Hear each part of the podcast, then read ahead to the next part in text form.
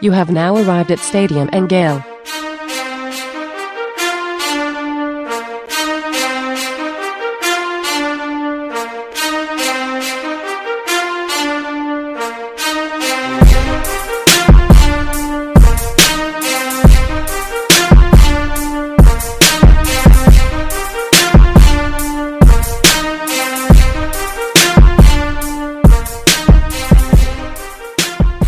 Boys and girls, ladies and gents, welcome to another episode of Stadium and Gale. It's your favorite Uncle Silk. It's Dan. and Delatorre. Same corner, same time. We back at it. Three and one. Chance to be four and one, fellas. How y'all feeling? Good. I mean, it was a good weekend. Um, not the uh, not the game we wanted to see, probably, but definitely the result that you wanted to see. Uh, had a nice little relaxing weekend. Told Silk can't go on a bender every weekend. Uh, you got to rest and rejuvenate the body so that when those times come, you're ready and, and ready to go. Already. How was your weekend, Nick? Oh, I was sick, sick all week. Welcome back. Um, thank you. Welcome back from the dead. Yeah, caught uh, the flu, COVID, whatever it was. Monday It took me out like Monday, Tuesday, Wednesday.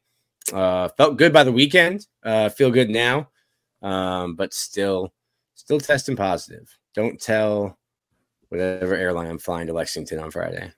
Mm. Mm. Gotta get you a mask, bro. Bring them back. Well, No, well, Nick, I I'll- hope by I'll wear Friday mask, you're testing negative and staying positive. We gotta bring mask back, bro. From Nick, Nick and his um his soft immune system, bro. You down like every other week, fam. This is, my- I think this is my third time getting COVID. Wow. Yeah, bro. You like 0 and 3 on the trail right now, dog. It's rough. But I traveled all 2020, like for that season, for the COVID season, traveled that entire year flying, Nothing. nothing. Mm. And then ever since they were like, hey, by the way, pandemic's over. Just catch it. Yeah. Just catch it. Pandemic's been over for everybody but Nick. But Nick, yeah, yeah, Nick just started. How was y'all? uh, How was y'all Sunday, man? Y'all vibed out a little bit. We're gonna talk Saturday in, in the football Yeah, game yeah. here in a minute. But how was y'all Sunday? Well, Silk, you are watching quite possibly the greatest NFL team of all time in the Miami Dolphins, putting up a 70 burger for the first Mm. time since the Here we go. 60s, I believe, in the NFL that Mm. happened. And uh, I we mean, go. just talk about, Actually Okay. showed mercy. Could have yeah, could have I was going scored to say, again. talk about a merciful showing uh, by uh, by the Miami Dolphins, who had the opportunity to tie the all time, potentially even beat the all time scoring record. And Mike McDaniel, uh, just uh, an incredible dude, just says, you know what, we're going to put them out of their misery and, and take a knee here. But if you didn't watch the Dolphins play in the greatest show on turf yesterday, then you are truly missing out on what's All going to be a historic season, I believe. Let's be, let's be let's be professional and talk about college football. This is not a pro show, you know. You don't want to Oh talk yeah, about yeah. the So fullback, the talk about the fullback return. Jaguars. that fullback running the ball back on us, bro. That I, I had to I had to enjoy my, my my dinner and my time with my family after that, bro. Because I, I felt like we was coming back. Uh, we bring it to a one possession game after being down 17-0. Uh, T Law do his thing, drive us down the field, and then a fullback catch a random ball, and, and it looked like we like cared to even try to tackle him or something, bro. It's the slowest kickoff return in NFL history. Y'all made history, we made history too. That was the slowest kickoff return in NFL history, I promise. What the Bucks do yesterday? The Bucks play tonight. They play the Eagles on Monday Night tonight. Football. I think there is. I saw Trevor Sikkema tweet it yesterday. There's like a, a law. All three NFL football teams in the state of Florida cannot be good in the same season, same day, same week. Can't do it. No. Mm. But uh, but hopefully, you know, we guys will continue to to shift your focus to what's happening down in Miami Dolphins.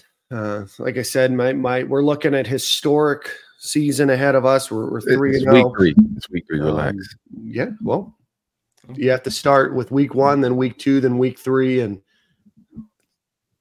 I'm not going to say that they might be the greatest team of all time, um, but they could be the greatest team of all time. I like They're that. not, not. Um, so, uh, well, let's get on to the show. We'll talk a little bit about Saturday here in a second. Uh, but before we do that, we want to announce a special collaboration that we are doing uh, with our friends at the Gator Nation Football Podcast tomorrow in Gainesville. We will be at the social at Midtown at around three o'clock tomorrow. Uh, if you're in Gainesville, you have some time. We'll probably be there for a few hours, I would imagine. Come swing by, come say hello. We're going to talk some ball with those guys. Uh, do a little uh, just hanging out together, just just two Florida podcasts getting together, talking about the Gators. So if you are in Gainesville tomorrow, uh, please swing by the social at Midtown. Like I said, we will be there around three o'clock tomorrow. and Would love to see as many of you guys as possible. Come hang out. We hanging out a little bit. Uh, like Dan said, we moving through the city vlog style. We bringing my guy Lion out. Uh, we're gonna shoot some things on 4K uh, episode episodic. I think I said I'm saying it right. Episodic, yeah. Episodic, an episodic Stadium Miguel at the same corner at the, at the actual same time. We vibing out a little bit. So if you're in the area, I think Velo is falling through, and a few mm-hmm. other people that rock with us pretty heavy. So hang out. If not, you'll see them in a couple days on on this YouTube channel. Make sure y'all subscribe and all that. Absolutely, we know that, and we know that you guys love the uh, Florida Gate, our Florida, our pardon me, the Gator Nation uh, football podcast as well. Uh, you know, we don't beef with other podcasts. There's a lot of lanes out there for all of us to uh, to exist and coexist in, and we're excited to to hang out with the guys uh, from the Gator Nation Football Podcast tomorrow again at Midtown Social. Uh, if you can't make it, uh, we will be putting it out uh, a few days later, vlog style. I want to appreciate uh, you guys watching and listening to that. We're excited about uh, what we're going to be doing there. So let's talk a little bit about Saturday's game against Charlotte. But before we do that, we do want to give a shout out to our friends over at the Gataverse. Go visit them, Gata, G A T A verse.io. They are selling the Trevor Etienne cards right now that you uh, will allow you to get some discounts uh, when uh, Trevor Etienne uh, plays and does well for the University of Florida. Money goes directly into his pockets as well. Uh, the Gatorverse is supporting numerous NIL athletes all throughout uh, the University of Florida Athletic Department. So go support them. Go check them out, gataverse.io. We are still working on a couple of giveaways of that Trevor Etienne card as well. Uh, so stay tuned for that. Uh, but again, go visit gataverse.io, the newest way to support the Florida Gator Athletic uh, Department. So again, gataverse.io. Uh, gentlemen, Gators get a win on Saturday against the Charlotte 49ers. And what I would imagine is the most quintessential PE coach uh, that you can have coaching a Division One football program uh, in Biff Poggi, I believe is his name. Uh, but the Gators uh, do behind uh, a little smack that action from Trey Smack, his five field goals. Gators win 22 to 7. Uh, gentlemen, before we dive into the analytics and offense and defense and, and everything else, uh, give us your thoughts of the game. Silk, we'll start with you, buddy. Uh, man, overall, ugly affair, uh, sloppy affair. Our defense came out to play some football. Um, thank God. Austin Armstrong and those guys uh, putting up top five type numbers. Um, we kind of expected, and we spoke about it all off season that we thought that group was going to be probably the best unit and also get us some wins. Um, but offensive line, us having three guys out with the offensive line, I need these glasses, bro. So shout out, shout out to glasses, man. Harlem bringing my glasses. Yeah, yeah, yeah. One time for that. Now I can see you guys. Uh, but an, an ugly affair. Offensive line w- was in shambles. We had three starters out, uh, two for suspension, one for uh, injury, uh, being held out. Uh, our center Kingsley Eguakun was out. So, you know, it was a clunky affair. We didn't give Etienne the ball a lot. Seemed like we were doing some uh, load management with him with those seven carries. And I also think Montrell Johnson needed reps. He hasn't been himself this year. Um, not looking like the the Montrell that we saw last year. So I wasn't minding him getting um, some extra reps in, in that type of game. Um, would have liked to see Webb get some more and us still try to run the ball, but offensive line just couldn't get it going. The first drive we go down, I'm thinking, okay, we get 40 and put these boys to bed, but it just didn't happen. Uh, we only punted the ball one time, so we we moved the ball effectively, but when we got in the red zone, it was just pooting out. Uh, mm-hmm. Uh, we kept it vanilla. Uh, didn't see a whole lot of motions. Didn't see a whole lot of you know sexy plays. Shout out to Ricky Pearsall, make, making probably the catch of the decade, if not my mm-hmm. life. Um, so we did go vertical a few passes there. I think we had three or four passes over 20 yards. They were trying to get that going, uh, but just couldn't get it going. You know, um, would love to see our two deep be a lot better than what it is, but it's Mhm. just not. When our starting five offensive linemen aren't on the field, is is not a smooth process. Game one versus Utah, we was missing one guy, and it was just not what we seen versus Tennessee. Uh, but it's a young team, man. You know, it's gonna be some ups and downs. Still want to clean up some special team stuff. Still have guys. The numbers, like somebody still can't count. Who's ever sending the game changer numbers out there? Got to get that together. Um, so a few things here and there that I just didn't like, you know, on watching the game. But you know, my defense showed just a lot of, a lot of youth. Um, Mhm. T.J. Searcy, Kelby Collins, um, Mhm. just all all the way around the field. I think our starting safety should be Thornton and Jordan Castell. Mhm. Um, just from what I'm seeing, you know, um, had some weird things happen with Kamari Wilson. We'll talk about that a little later. Uh, he came out in, in the middle of the second quarter or something, but um, some weird stuff happened that night. But overall, I'm, I'm taking that game as a grain of salt. You know, um, Mhm. I I want this team to get more consistent, but they're they're very young, man. Mhm. And, and when our offensive line, if we're not healthy, we're gonna have some problems this year. That's that my biggest takeaway from this game is we gotta stay healthy in the offensive line or and Etienne. Um, he's very important. He's probably the most important piece in our offense. Mhm. I mean, you had what the same starting five for the first two games, and then a different starting five against Tennessee, and then a Mhm. totally different one game four. That's a, a just you know a position group where you need cohesion. Um, you need to play together, and and Florida just not have hasn't been able to do that. One with Mhm. Kingsley, and then and then with the Right. suspensions. Um, I still think this team's like learning to win, like as a program and as a team, still learning to win. I thought there was a time in the Tennessee game where you could have like stepped on their throat and put it out put it out of reach. And, and Billy said he went a little conservative.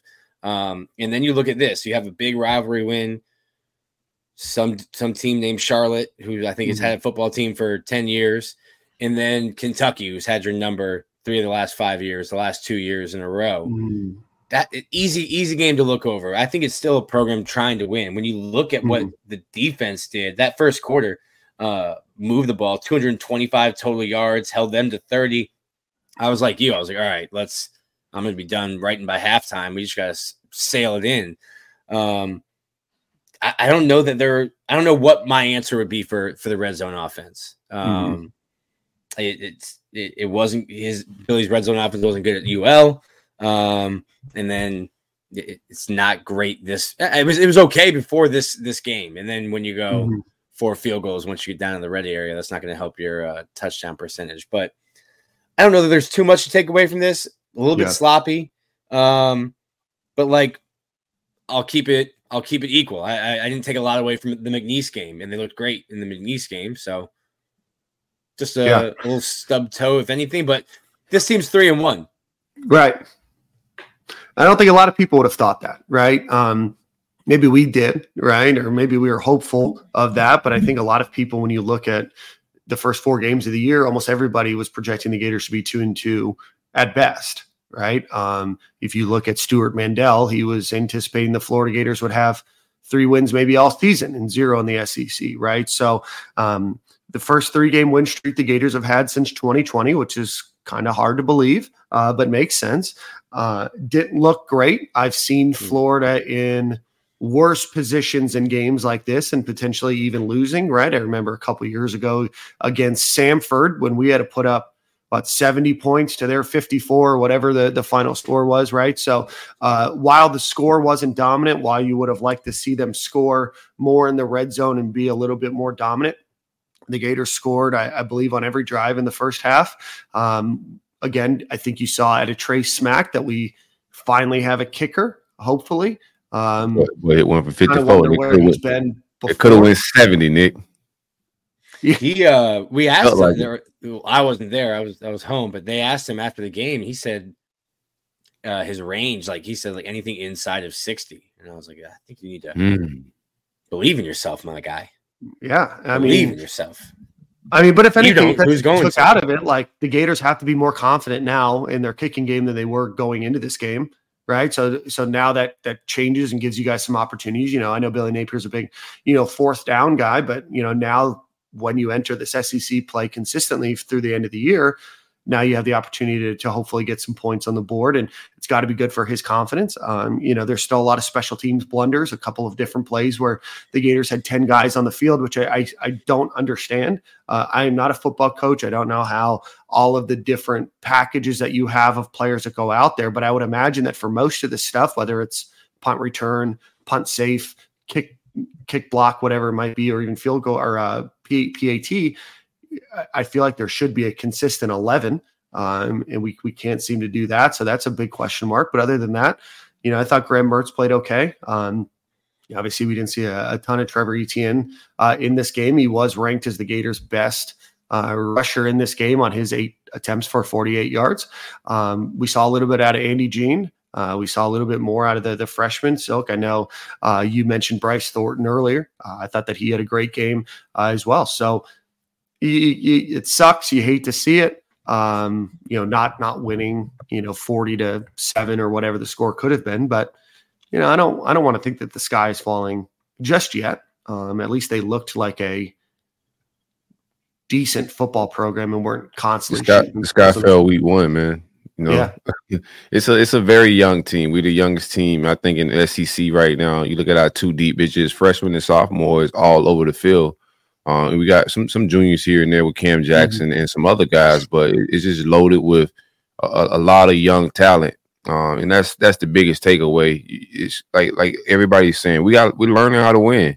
You mm-hmm. know, um, I'm not gonna take too much away from this game. Don't like looking ahead. Could be some look ahead stuff, uh, not just from the players, but the staff as well. I don't think they brought out. It just felt the feel of the game.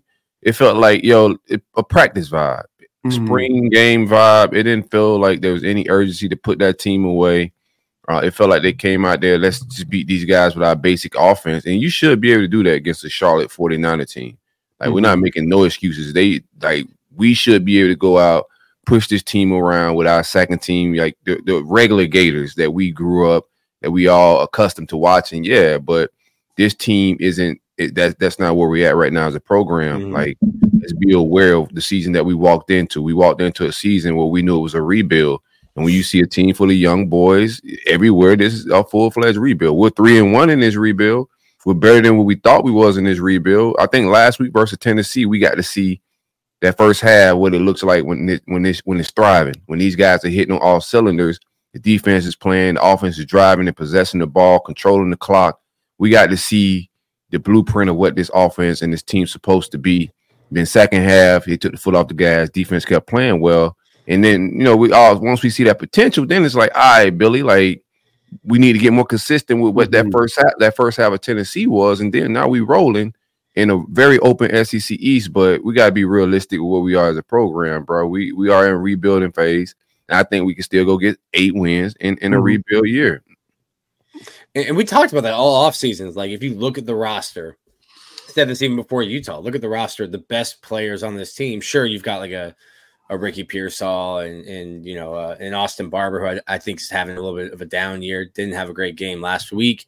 Um, the majority of the good, the best players on the team are guys that are either sophomores, freshmen that have been brought in by this staff. So I think the entire offseason, we talked about it like, hey, going into this year, you're going to be young, you're going to take some lumps, there's going to be growing pains. Billy said that there's going to be growing right. pains. Um, and if growing pains is winning 22 to 7, like, okay. Yeah, at least it's a win, right? I mean, you look back at Samford games, FAU games, right? Like at no point, Nick and I were talking uh, right before the show, before you got on Silk. At, at no point did I think that Florida was ever going to lose this game. Uh, sure, you would have liked to see more points, but you know, Florida from a defensive perspective was was completely dominant. They allowed one score. Uh, Jalen Jones had a couple nice plays on that uh, on that drive, and you know, Jalen Jones was a highly recruited player at you know out of high school. Certainly didn't become the player that you know most four stars become, but you know it's it's going to happen every once in a while with especially a young team. But outside of that, you know, shut them out in the second half. Obviously, you want to see more points on offense. There's still a lot of opportunity to improve in the red zone and. Um, being able to to kind of step on their throat or or to put the game away to feel more comfortable. But you know, at no point was I ever concerned that Florida was going to lose this game, which is something that a few years ago Florida very well could have lost that game, or certainly could have been a lot closer in the second half. Austin Armstrong is a problem. Like I don't know. Yeah. How long he'll be at Florida? Like uh, that's an interesting thing because like he's only thirty. So like when would he get a head coaching opportunity? But like this guy can call some defensive ball plays. Um, mm-hmm.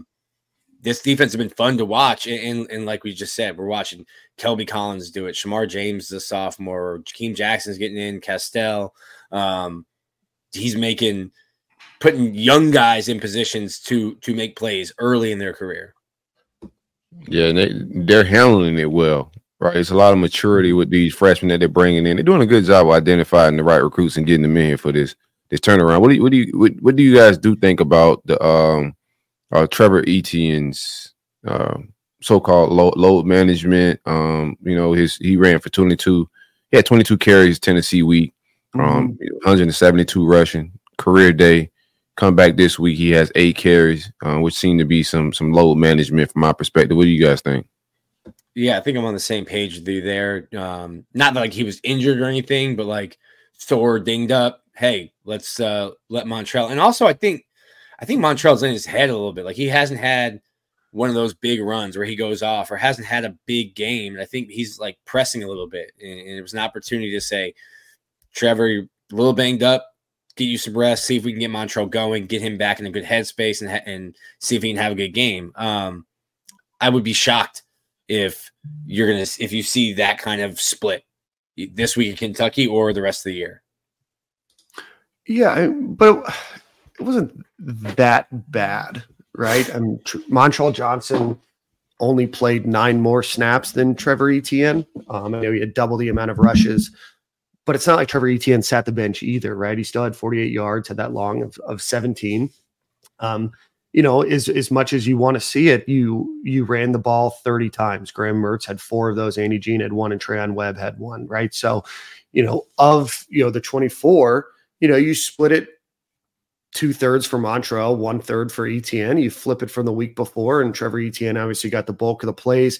You know, Silk, I think you maybe mentioned it a little bit. We haven't seen what we thought we might see out of Montrell this year. Uh, I think Trevor Etienne's a little bit better than Montrell Johnson about creating holes for himself or finding that gaps, where Montrell Johnson's a little bit better when the when the gap is already there and, and powering through and, and, making making that move, Trevor Etienne is a little bit more shifty than Montrell Johnson. So maybe that's why we've seen you know Trevor Etienne get the ball a little bit more this year, and certainly he's carried the ball and toted the ball the, the ball really well this year.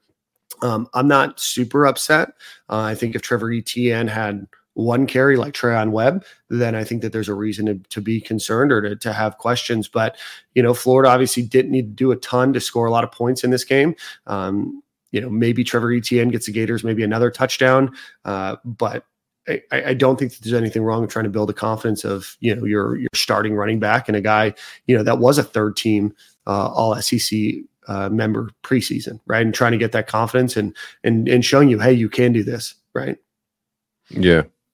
And a little bit on what Nick was saying with Austin. You got something, Nick? Go ahead on low management. Go, my bad. No, no, I was just trying to look up because I, I, had a thought. Uh, I was trying to look up to see how many like one yard, two yard, or or loss of yard carries he had, but it seems like he. I don't know if it's him or the scheme or the line on particular plays. He seems to get like hit in the backfield a lot, and I don't know that that's anything he's doing, but it seems like Montrell is like fighting for his life to get out of the backfield, and I don't know. Mm-hmm. I don't mm-hmm. know that that's his fault. Like his first run was for eleven, and then his second run, I think he had to like break a tackle in the backfield to mm-hmm. get a one yard loss. Well, with Saturday was just an ugly affair uh, yeah. with the offensive line. It, it, just was not good blocking going on. Right. You know, it's terrible football going on in the trenches. Uh, yeah, speaking of, oh, go ahead. I was just going to say Mont- Montrell Johnson's only averaging. I'm, I'm going to take out the McNeese game where it was 3.47 yards after contact, but right now he's averaging like a little bit more than 1.7 yards per attempt after contact. So that's obviously not what you want to see. And Florida's offensive line was obviously sat out or dinged up in this game.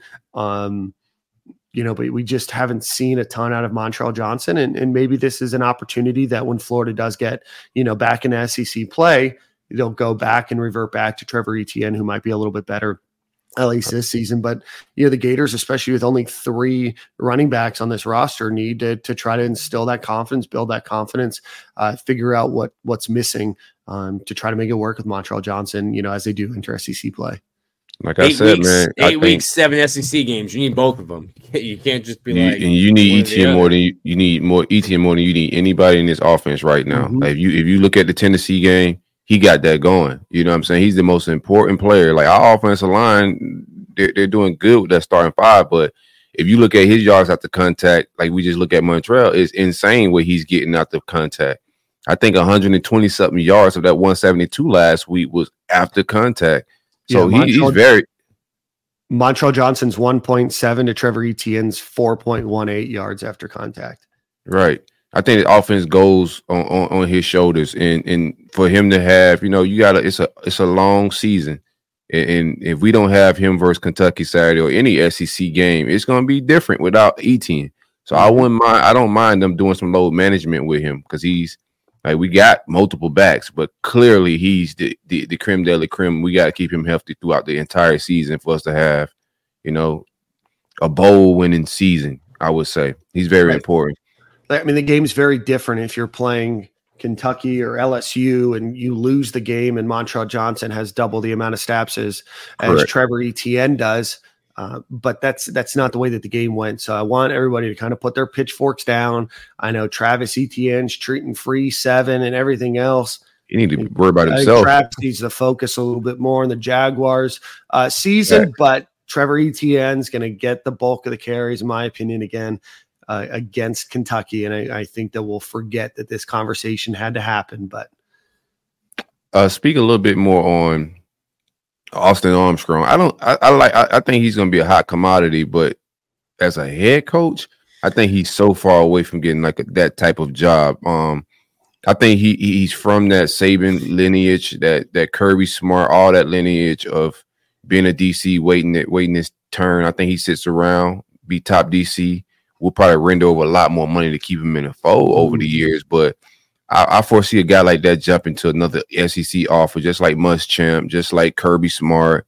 I plan. I think that's the type of situation we are, and what a home run hire.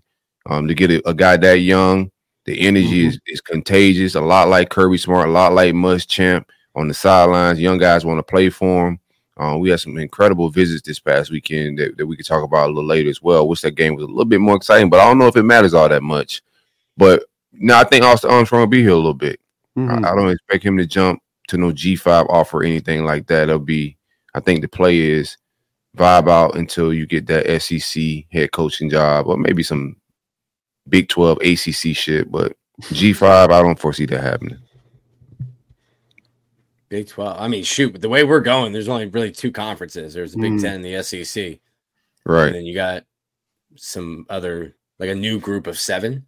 And then, and then the Power Two. the It's a shame that the Pac 12 is falling apart because that shit look all right. Like, it look, they, look- they thriving out there a little bit. This is a great. This is a great last song for the Pac-12. What do they have? It Four- is. four in the top ten. They've got they've got some awesome quarterbacks they do. Yeah. all throughout that conference. Um, I was I'm never gonna high on Michael Penix. Penix, Pen- Penix, Penix? Penix, Penix, I, th- I believe. Whoa. You gotta be careful there, Nick. Whoa. Wash- I watched. I watched a, a replay of Washington. Like Washington's good. Washington's very good. Washington's Uh, good. They're fun. Oregon's good. Washington State's doing all right. Oregon State's doing all right. USC, I know that they had a uh, battle against Arizona State, but they're looking all right. So yeah, that, that Pac-12, uh, it's a good swan song for them. Yeah. Though so, that is uh, making a comeback. Um, all right, let's get into kind of position by position. Uh, Graham Mertz, how'd you guys think that he did against Charlotte? I thought he was really good. Um, yeah, I would like. I would like for him to not have to prove how tough he is every week. yeah, Like he showed me week one, like, oh dang, this guy's really tough. And then every week I'm like, yeah, no, you're still tough, hmm still tough. And then Charlotte, and then I'm like, why is he being peeled off the ground again? What's happening? Yeah. Um, he came out, came out super efficient. What did he start? Let me see, eight of eight, hmm 13 of his first 14, 16 of his first 18. Um, I, I don't know how much. Okay, so when we talk like the red zone, how much does how much latitude does he have to check to check or call or audible change plays? Like, is he? I see Florida like running into stacked boxes or throwing into you know like a three man front, four man front. Like, like does he not have the ability? Because I think he's smart enough to read and assess and and and figure things out pre-snap. Um, but I thought Graham Mertz was good, man. He's been he's been solid, solid Yeah. all year. 262 yards, 11.4 yards per attempt, 87% completion. Uh, his highest ranked uh, game ever uh, in his And they career. and they pushed the ball a Football little bit more. They did. They, they Uh-huh. tried to, you know. They, Yeah, it's hard. It's hard when definitely the lines blocking like that, though. Gets a That- fumble, was, was sacked three times, uh, drop, uh, got pressured nine times. Not what you want to see. Uh, but, uh, but yeah, no, so, I mean, really solid performance.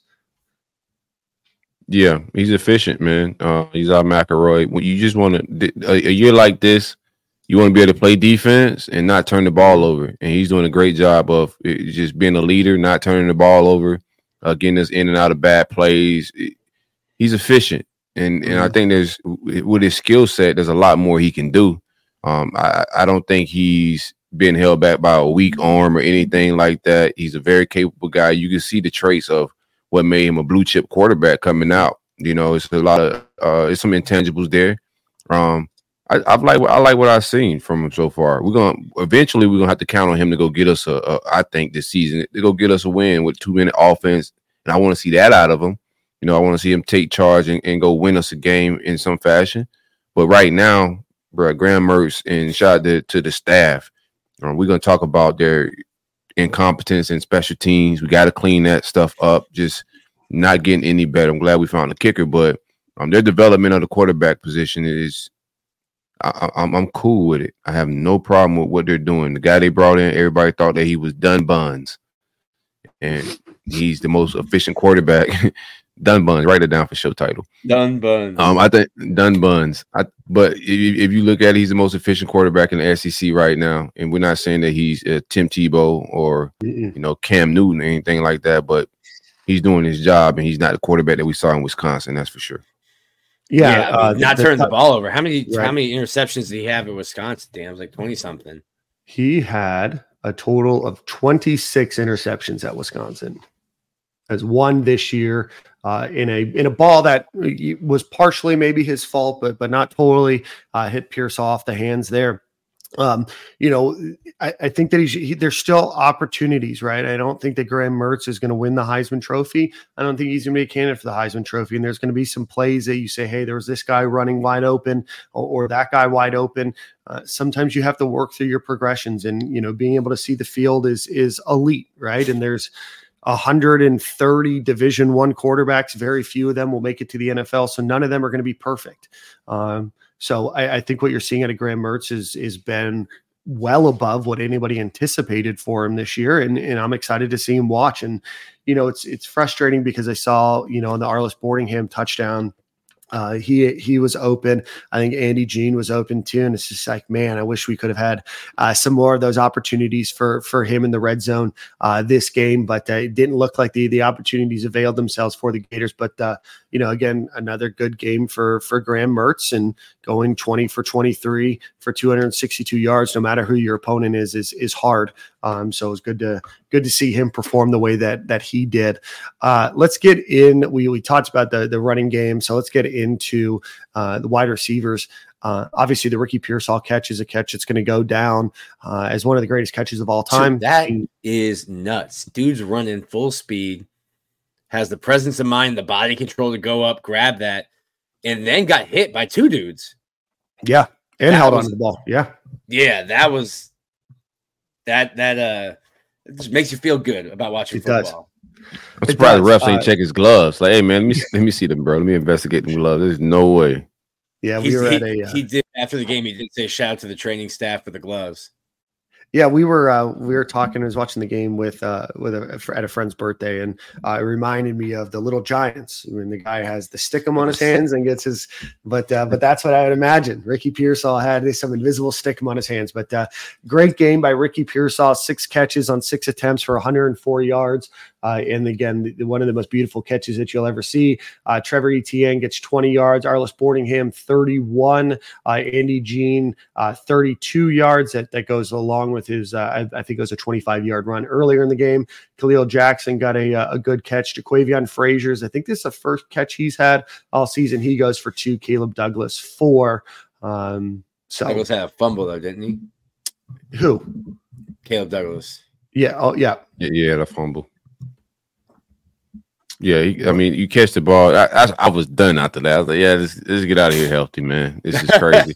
you, you, that was the last straw. Got, that was my last straw. It's like, and I like Caleb Douglas, but you gotta hold on to the ball, put it away. It's, it's tough. Mm-hmm. He put in a tough spot there because he caught it out like this, and those guys are reaching at, it and you're still trying to get the first down. So don't want to don't want to harp on it too much, but I was done as, as, as for the night. It was like, all right, let's just get out of here healthy. Every time one of my linemen was on the, was on the ground too long, or even Montrell sometimes it took them a long time to get up. Like, bro, just get up, please get up.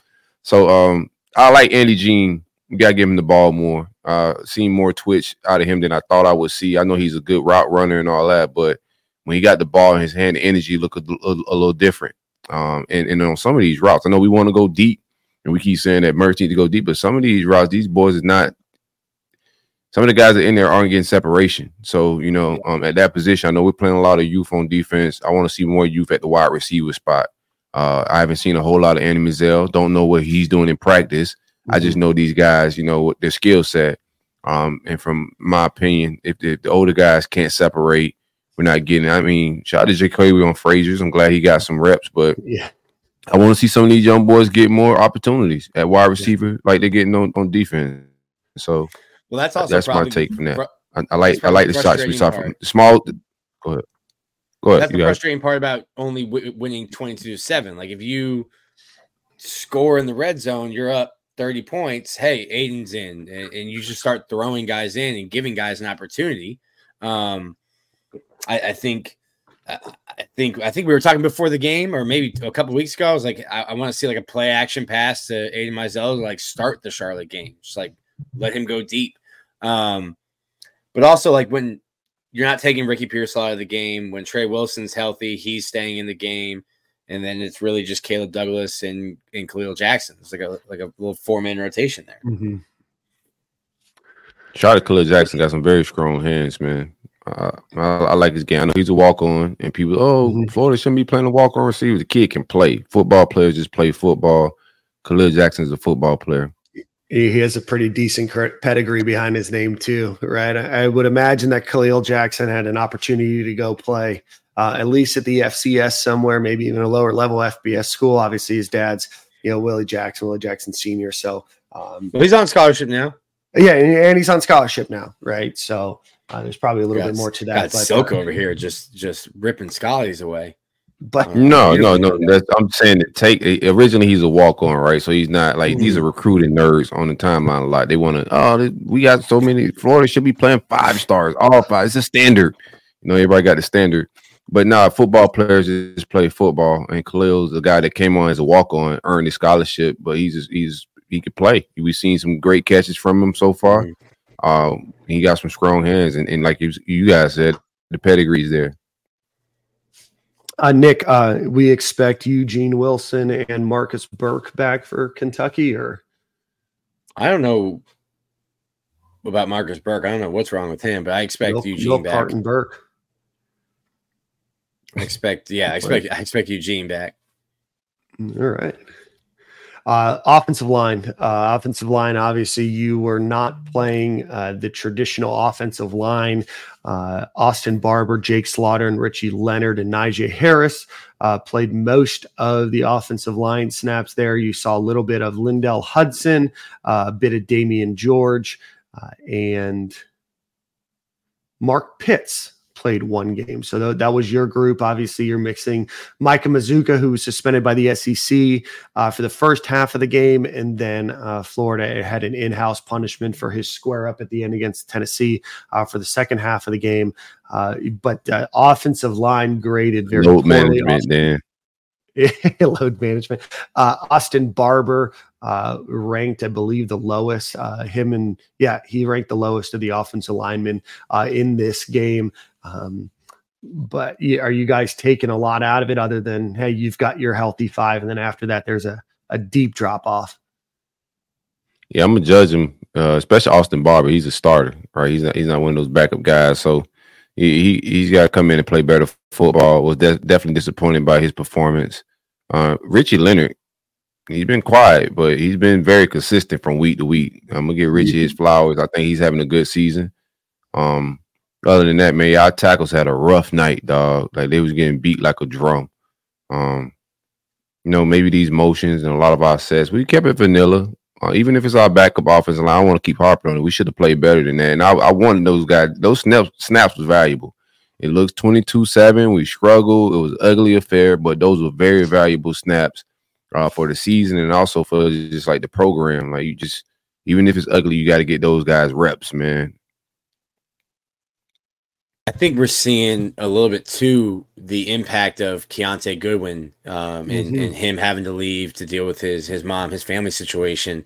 Um, yeah, like Florida, Lyndell Hudson gets into a, a car accident and he misses time mm-hmm. uh, in, in, camp and then misses the first game, and then it, it's just been it, it, it's tough. I, I I went into the season saying I I thought I liked Florida's five and maybe liked six or seven guys, but didn't think there was a ton of depth and then for one reason or another, you've had to you've had to reach into that depth every single week except for uh, Tennessee week. So, so you got to start getting right. these. You got to start getting every once in a while. You got to start getting these five to to play together, like next to each other, mm-hmm. from left to right, um, not mi- mixing, matching, and yeah, yeah. And I wonder how much of Kingsley being out was load management or got a nice like shot of Toradol before Tennessee, couldn't feel his ankle, and then mm-hmm. after the game and the adrenaline wears off, you're like, hey, that that didn't make it better. Was was he in a, a boot again? Yeah. Okay. He's dealing with a high ankle sprain.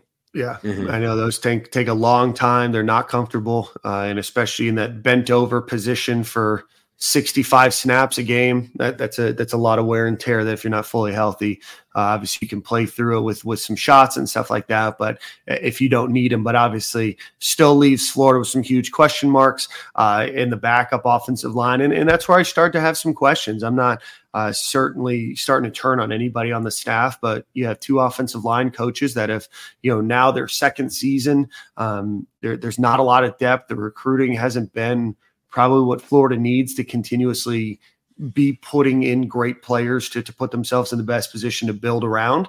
Uh, and, and so I, I, do have some questions about what, what Florida's doing uh, with the offensive line. Um, you know, if there were some younger guys getting some some good opportunity and they're making mistakes, but but Florida just doesn't seem like they're they're ready to go. Uh, and they look not great against Charlotte. And even if you get a, a healthy roster back for uh, the Kentucky game, if there is an injury um, or two on that offensive line, then then I think the Florida season takes an abrupt either halt or potential U turn uh, on what they're able to be. And, and I just don't know when it gets potentially better for Florida uh, unless they go and get some talent out of the, the transfer portal. And obviously, nobody anticipated the loss of Kiyaunta Goodwin entering uh, this season, but still, I, I, have a lot of question marks about where Florida's at with the offensive line.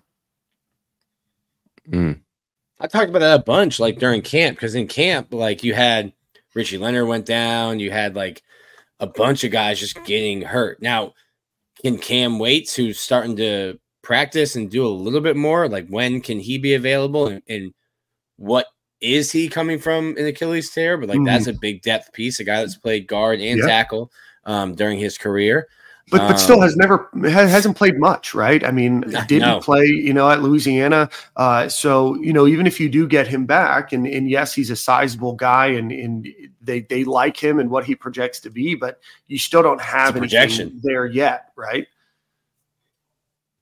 Yeah, I, yeah. I don't know. I, again, I'm not trying to say anybody needs to, to, that there needs to be a change or needs to, to, to be firing but what, what, florida's at right now on the offensive line is just not where i think it should be if you have two guys dedicated to the position both in recruiting and on the field yeah, I think I think they're um it's rough, man. Once you start bringing in FIU guys, you, you kind of get the gist of or, or, where you're going with your, your rebuilding the trenches. Um, so it's a combination of both. You bring Micah Mazzccua in, um, a guy that's uh, very solid coming from Baylor. Mm-hmm. outside of that, like we haven't infused anything else but like freshmen. You know, right. like it hasn't been a, a big transfer for a portal wave of offensive alignment, and it's different. No, they did. Can... They did. They got Damieon George, Kiyaunta Goodwin, Hudson, and Mazzccua. They went and got four. Now one one left, and but like they they at least got numbers. But you got bodies, but you didn't. You, they didn't go out there. The yeah. only big name was Micah. You know, uh, mm-hmm. Damieon George was a backup guy. He, he didn't play at at, at at, at Bama. He was a, he lost his spot on the bench. Yeah, right, and then you get Goodwin, another guy with just you know potential five star on the recruiting trail, but he hadn't done anything at Kentucky. His question is work ethic. So you're infusing like the transfer portal. If you want to infuse, you know, a kickstart, you you got to go out to like some big guys, and that that takes some nil money, and it's also it's a lot of nuances to it. Are, are you in a mm-hmm. rebuilding year, and do you go spend that type of money, or do you just bring in pieces that'll get you by the next year? And I think that's what we did this past offseason. We'll bring in uh, of course, you got the one solid guy that that comes in and and and, and fills in for O'Cyrus Torrence, which was our our motor last year. So you bring in Micah Mazzccua, he fills in that spot, but the other spots was just like deaf pieces, and then you you you work your thing out in the recruiting trail. So this off season, I was saying all that to say this. This off season, I think you bring in back you, uh, a very good roster, very young roster, and, and, and our our biggest hole right now is offensive line. Mm-hmm. This going into the offseason, this is a little further down the road, but they got to be way more aggressive with offensive line portal recruit. Mm-hmm. That's my opinion. You need two pieces out of there to be able to, you know, play, you know, and be SEC starters next year with the roster that we have because our roster is going to be set up pretty good. So I just think the approach got to be different with Reed. I'm not I'm not mad at having two offensive line coaches. No, I do think we need an OC, all of that. Um, but I just think the approach it's it's a lot it's a lot going to it to it than than just you know these guys are not coaching well, recruiting well. There's a lot of nuances to how you mm-hmm. you know you you inject the talent and, and, get get our trenches back up to where they need to be. We did it on defensive line. We just have it on mm-hmm. offensive line. Some of those projections hit on defensive line, like Caleb Banks. Like mm-hmm. he didn't start. We didn't know how good he was going to be until he got here. And he's like, oh, this kid could play a little bit. Um, so that one hit, but other than that, we'll see what it is on offense. Right now, that's our biggest problem right now is just depth. Mm-hmm. Let's starting fives out, we're in shambles. Uh, of the grades of this game, your best uh, run blockers: Jake Slaughter, Richie Leonard, Damieon George, Knijeah Harris, uh, and then pass blocking: uh, Jake Slaughter, Richie Leonard.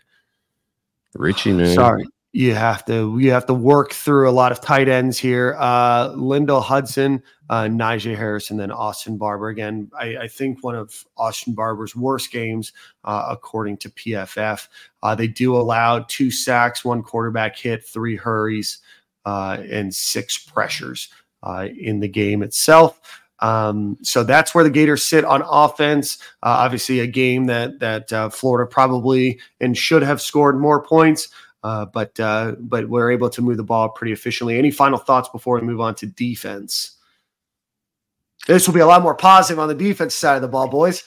Boardingham getting in the end zone. I don't know what that little jig was, but he was feeling himself in the end zone. Good for him. Um, all, all, all Boardingham at tight end. No, I won't see nobody else. I think the biggest thing with him is just like, and this is not this is an exaggeration, but it's like you have if he's in the when he's in the huddle, you have to like call the play and then tell him what route he's running or who he's blocking on the play. Like I just don't think he's there yet in mm-hmm. terms of like being there mentally. Like if he was a receiver and you could just tell him like, hey, listen, this is your route, and you don't have to worry about blocking or or or anything like that. Um, we're we're in no hurry in that in that huddle, Nick. Like I don't see any. you got plenty we, of time. We, we can explain to everybody in the huddle what they got to do. Hey, you got to do this. Like we're taking our time with this. It's apparently true. there's no pace. So that's true. All right, let's get to the defensive side of the ball. Before we do that, we want to give a shout out to our friends over at Fango Tickets. Um, go to Fango, that's F A N G O tickets.com.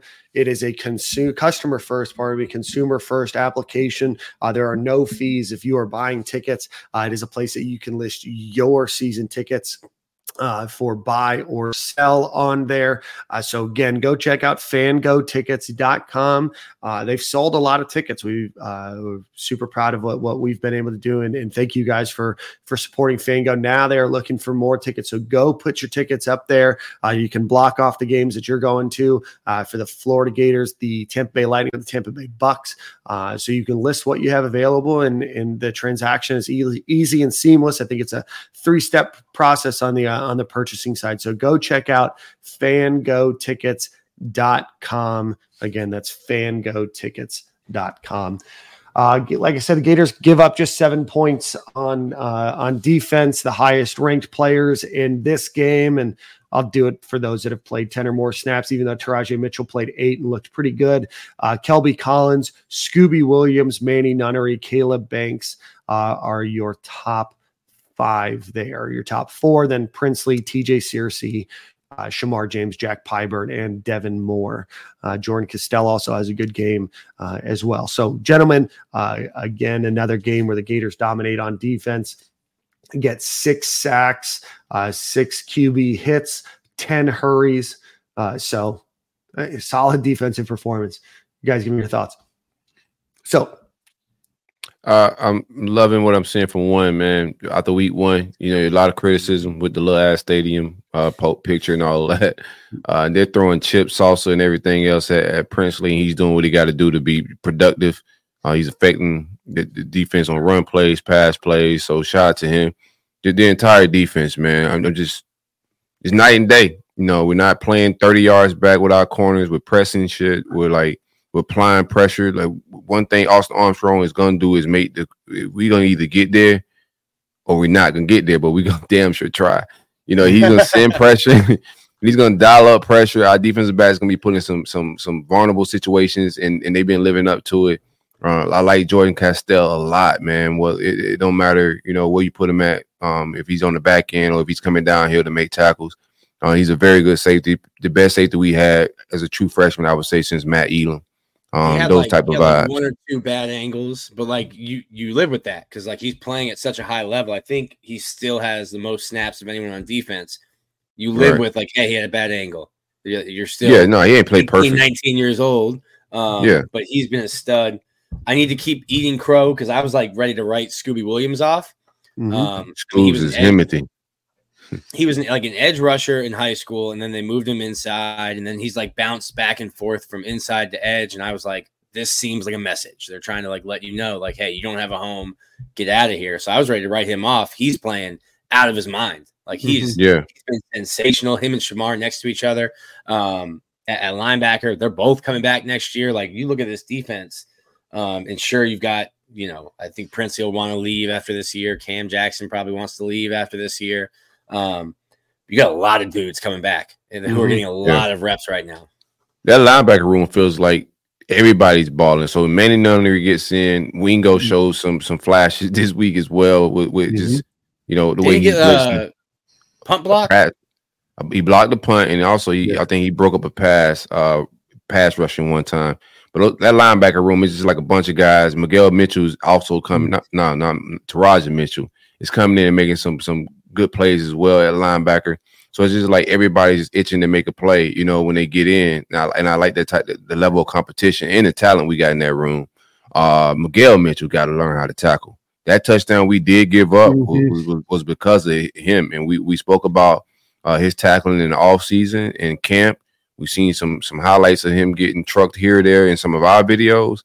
You know, you're throwing shoulders at people, not even shoulders, just coming in chest out you know, not wrapping up, not taking guys to the ground, and that's what did give up the one touchdown. So um, I'm with I'm with Thornton, man. I'm with a young a young wave of safeties. It's, mm-hmm. it's not ideal to have two freshmen back there, but if I got a guy that's not even showing the you know the willingness to to tackle and come up and smack somebody, I, I don't know what you're getting out of him at this point.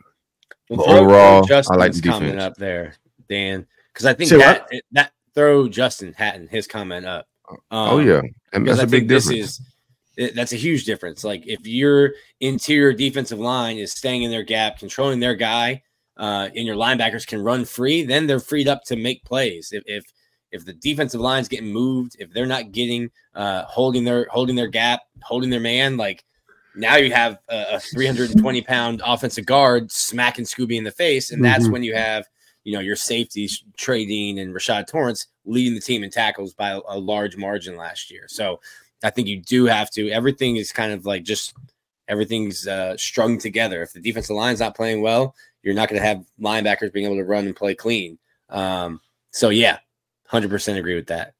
Yeah, Yeah. So if you're listening, the comment from Justin Hatton is linebacker play is vastly improved because of interior defensive line makes all the difference. So great point there. And I do want to give Jay Bateman his flowers. Uh, he caught a lot of strays in year one. Um, They weren't strays. They were maybe they, were weren't, aimed. maybe they weren't strays. Maybe a few were, uh, but right now recruiting one of the best linebacker groups in the country, uh, and certainly this group is is vastly improved uh, as well. But uh, but point made and point uh, well taken there, Justin, with uh, the defensive line. So uh, again, defensive uh, defensive side of the ball does really well.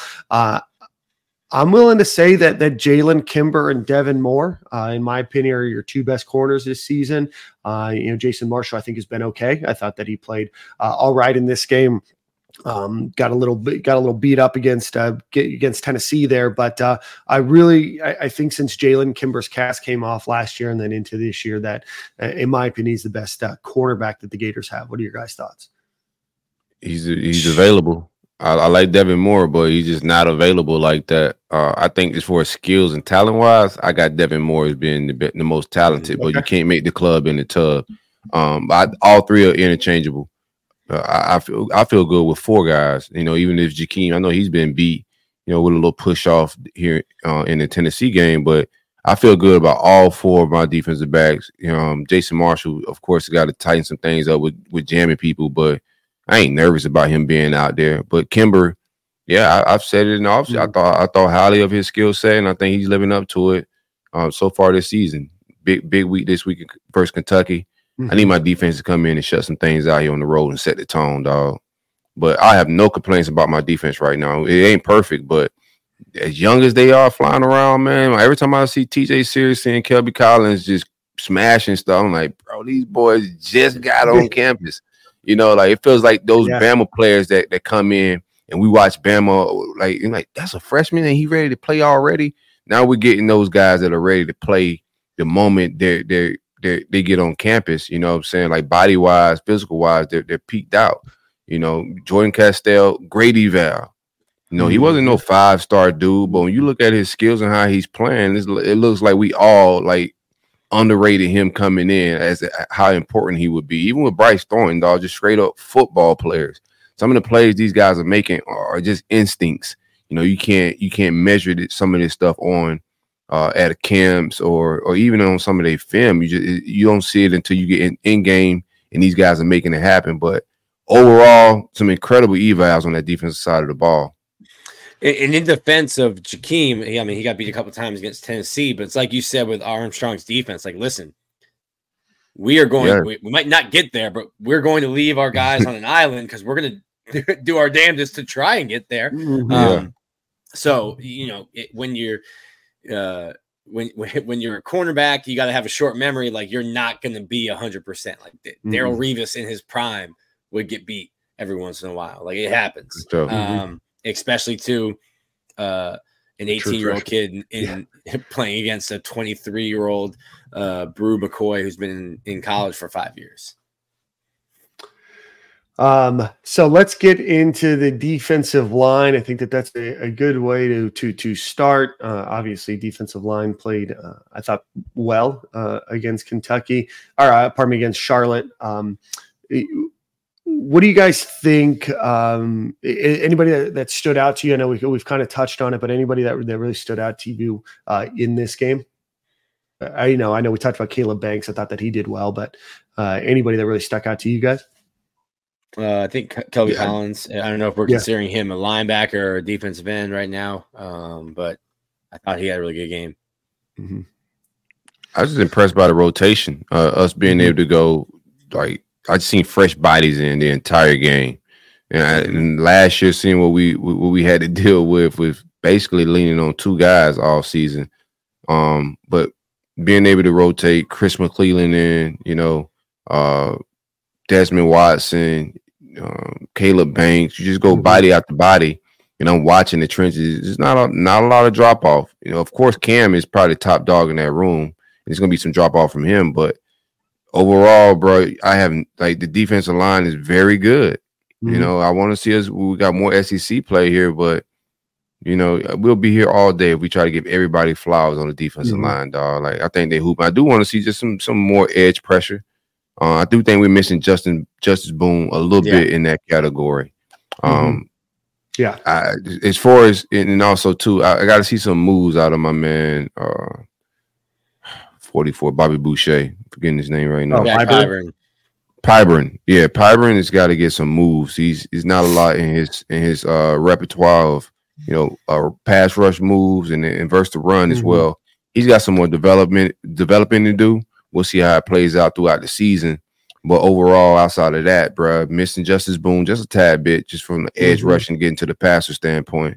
But solid group. Shout out to Coach Spencer. Great coaching going on in that room. Absolutely. A lot of rotation at nose tackle. Jamari Lyons plays 14. Uh, Desmond Watson plays Lions. nine. Say who? He's Amari. hooping. Yeah, he's Amari. hooping. Yeah, Yeah. he's hooping.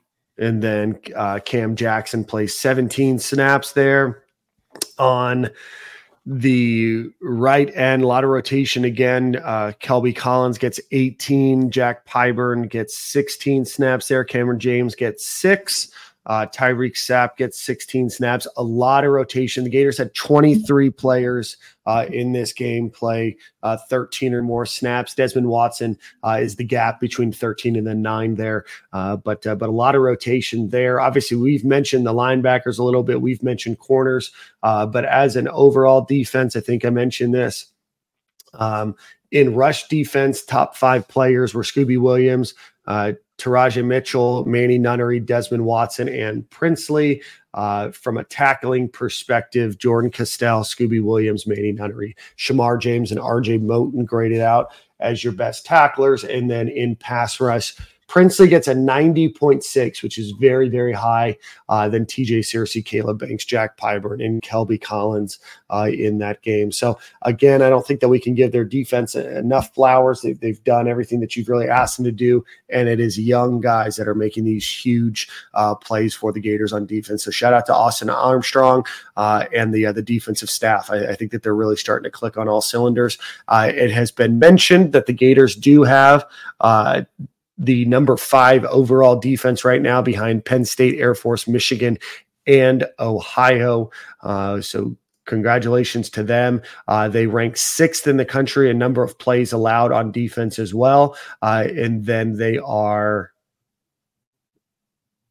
30th right now, just barely. Uh, there's not much in in difference there, uh, but 30th in yards per play uh, with 4.66. So Again, the Gators have played two teams that were ranked in the top 15 uh, when they played. So a lot of the teams above them still have yet to get to the meat of the schedule. But I, I think with the young defense that the Gators have with Austin Armstrong, I think that, that things are only going up and getting better from here. Not seeing a ton of missed assignments. Obviously, you wanted to see Miguel Mitchell make that tackle. Not a lot of missed tackles. I think there was four total uh, in this game. So, and again, with with a mobile quarterback like Jalon Jones is, um, they, they can they can beat you. It's just the, the way that it works when you have that that mobile quarterback and everything else. So being able to to spy and make sure that he doesn't get a ton of yards, and and obviously there was that. I think it was a 75 yard drive that they had for a touchdown. Other than that, that's going to happen when the team's young. But other than that, uh, very solid defensive performance uh, overall. Uh, and then Chris Sorley, I have to uh, shout this one out. Uh, Jaden Hill's done a great job this year. Um, so yeah, damn, I don't know. that that's Chris that said it, not me. Not yeah, me. So, see, season um, season is going as Jaden Hill's going so far. Mhm. Yeah. Yeah, things you things you love to see. Uh, let's get in. I know that there's a couple questions, and we'll get into Kentucky. Uh, part of it, we'll get into special teams, and then we'll get into Kentucky uh, here. But we do want to give a Russell Swick asks, thanks for the super chat. Um, Billy appears to be really good in run game play calling. Do we have any former OCs on staff that could be a pass game coordinator? If we do, then maybe with creativity of titles, then the staff stays in place. I know Russ Callaway was an offense coordinator at Samford, uh, I believe. Uh, but uh, what do you what do you think the Gators should do there? Do you expect anything this year, or is just Literally, li- there's there's literally no chance. Yeah. In the He's middle of the season, he's- ain't he's nothing not about to happen. giving play calling duties to anybody. He's not firing a coach to then hire an offensive coordinator or give the. I think I think that's about. I, I think you're gonna get an OC here, uh, Nick. Well, it's not happening this season, and and every game, In the season, no, no, not in every game is just I'm just yelled at for three hours that Billy needs no C. And I'm like, okay, I get it. Like table that until like November 26th. Like when Yeah, yeah. over. Love yourself, just- bro. we're just we're just yelling at it and we're working ourselves up every Saturday. Uh, and then as the Saturdays stack up, it seems to be Monday, Tuesday, Wednesday. Now we're still talking about it. Yeah, yeah, Get excited yeah, for yeah. a game, and then by Yeah. second quarter, we're worked back up into a frenzy again. So it could happen. It's not going to happen in the season, and we're just no, no. we're just It's yelling not- hot air. It is what it is. Um, we spoke about it. I just don't like doing content of just be re- regurgitating the same Yeah. takes over and over every week, bro. Like, um, that's for spaces. People want to do that on there, then cool. Like, go yell and scream in there. But I, we, we all uh, are in agree agreements that we we would, we would like to see Billy get an OC. Uh, Mhm. Is it gonna happen mid season? Like Nick said, nah, it's not gonna happen. Um, so we just in wait and see mode. During the Mhm. off season, I think you reshift this this staff a little bit, and then you get a play caller in. I mean, that's just my opinion. But right now, nah, in in season, this is what it is, and there's still a lot of growth in like in this. It's still plays that we're missing on. There's still execution that I don't care what you're calling. The O line ain't blocking. The O line just ain't blocking. Like if they can't block, you can't run a play. Um, so the depth there is, is more of the issue. I think even with the deep passes, like there's been times where I thought um, we had some chances to hit some deep stuff, and then Graham Mertz got sacked.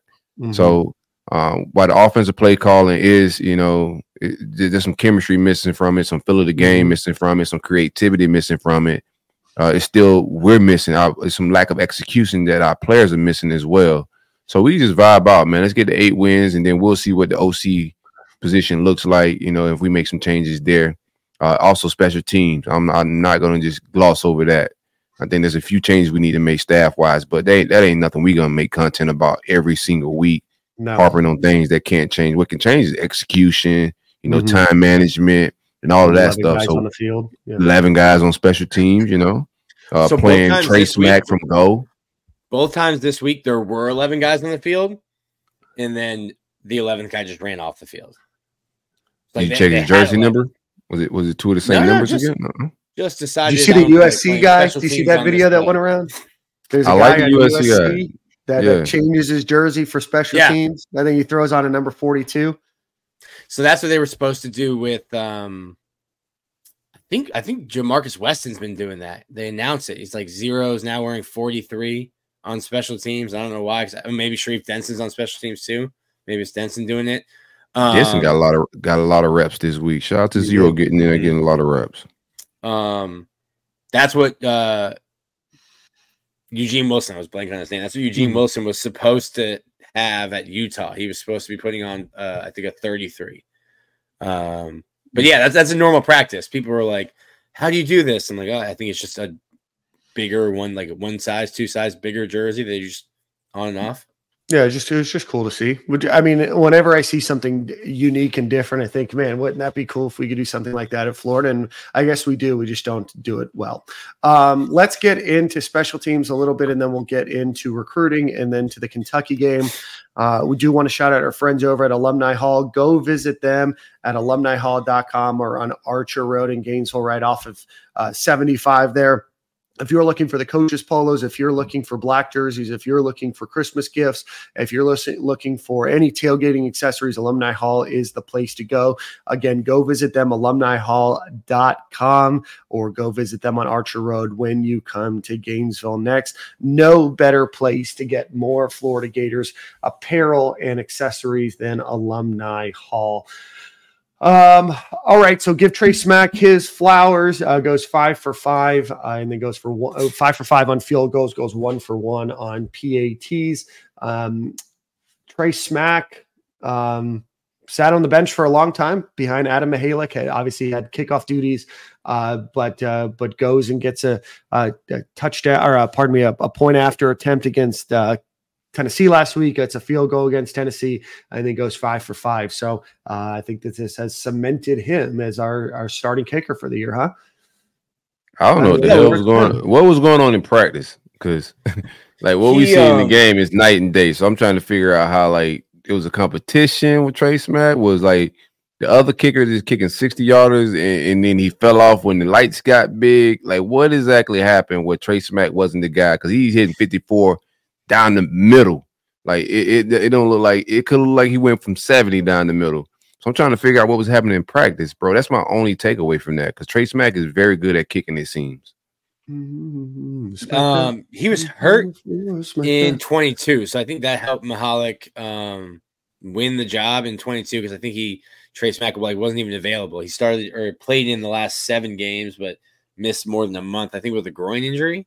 Um, when we talked to them before the season, they were like, "Yeah, we're both like 90 percent," and I was like, "I don't believe that." I watched I watched you kick last year, and I don't believe it. Um, I, I, I don't know what. Smack shut you up with hundred percent. Yeah, like I, I don't know. Smack got that leg, bro. I I'm, ain't like, I'm gonna lie not, to I don't want to be like mean or rude, but like Mihalik had the worst season since Austin Harden last year. Um, and then started this year poorly. And then Trey Smack comes in that first like PAT against Tennessee and nearly kicked the ball into the nosebleeds. And I was like, wait, what are we doing here? What what Yeah. what are we actually doing here? Uh, The- and then every the kick he's had, the ball just like is like shot off his foot, and, and Yeah. they don't they don't look the same. Uh, so I don't No. know what. So that's a long, that's a That long kicker- way to say. I have no idea what they were watching in practice. That that kick versus Tennessee when he kicked that knuckleball, it looked like one of my son's Pop Warner field goal attempts, bro. It like Oh, came it's off, ugly. did never got off the ground. I was like, what the hell was that?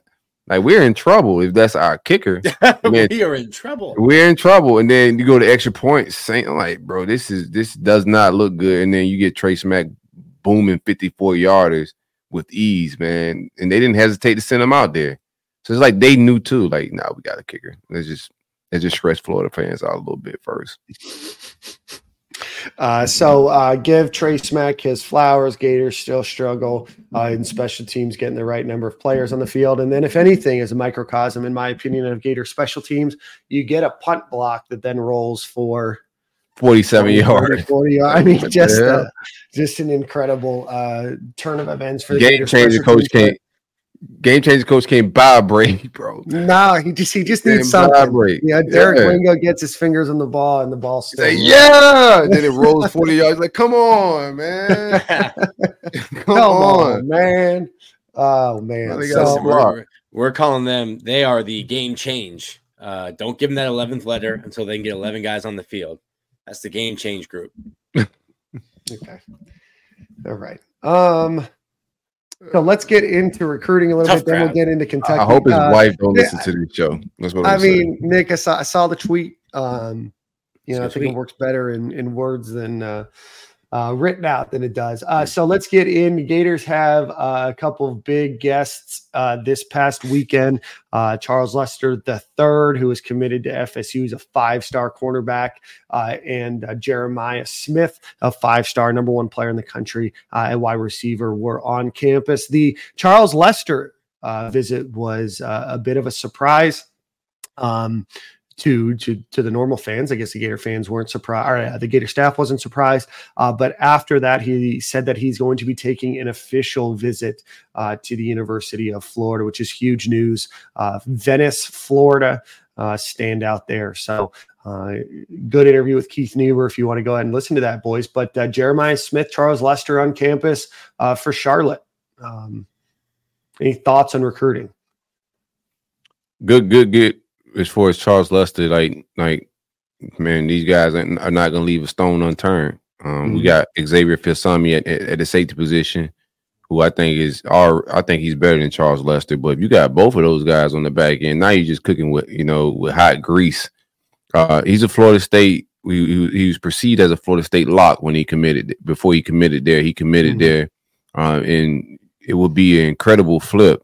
But it is he, he's a Florida State guy. Grew up a Florida Mhm. State fan. Yep. But I like what I'm hearing, and he says he's gonna come back for that official visit. Everybody's burnt their official. Uh, do we? We don't have unlimited visits right now, do we? Is that next year or does that apply now? Players can take unlimited officials. Yeah. Uh, Florida has a still each school has still yeah. I don't. I think it's thirty something. But still no, one no, per no, school, it's, right? It's like it's like seventy five total that you're allowed official. to have for official visitors. I think it's 65, 75, somewhere in that range. Uh, but players, I believe, can take uh, an unlimited number of official visits, uh, but just but one he, per school, correct? One per school. So he's burnt his to Florida State already in Georgia and Bama, and all those guys. Mm-hmm. We, we're pretty pretty much the only program that still has an official visit on deck. He said he's going to re- return to a game as well. Um, what probably one before FSU, if not definitely he'll be here for the FSU game. So you get him for two visits. Uh, if you look at Florida State secondary right now, it's just complete food. It's a buffet. Uh, then they're not playing well. And, and, if you're paying attention, you know, you look at the Florida defense. Austin Armstrong's very young. Uh, Corey Raymond is, is is one of the best defensive back coaches ever. So the sell is there. The fun defense is there. Uh, and I've seen some. We we mm-hmm. flipped Dante Fowlers in the past. We flipped yep. some guys that was absolute Florida State locks that that nobody perceived as, a possible flip. But if they're sneaking around like this and they're popping up at visits, bro, they're not coming here for funsies. Like the staff is recruiting, they're getting some things going. Uh, I'm not saying he's a for sure flip, but we we definitely got something cooking. We just got to keep winning football games, keep the mm-hmm. defense looking good. And Corey, if Corey Raymond could bring in uh, Charles Lester with Xavier Filsaime, and then you still got Zay Mincy and those guys still in the fold, man. I'm about to start talking crazy.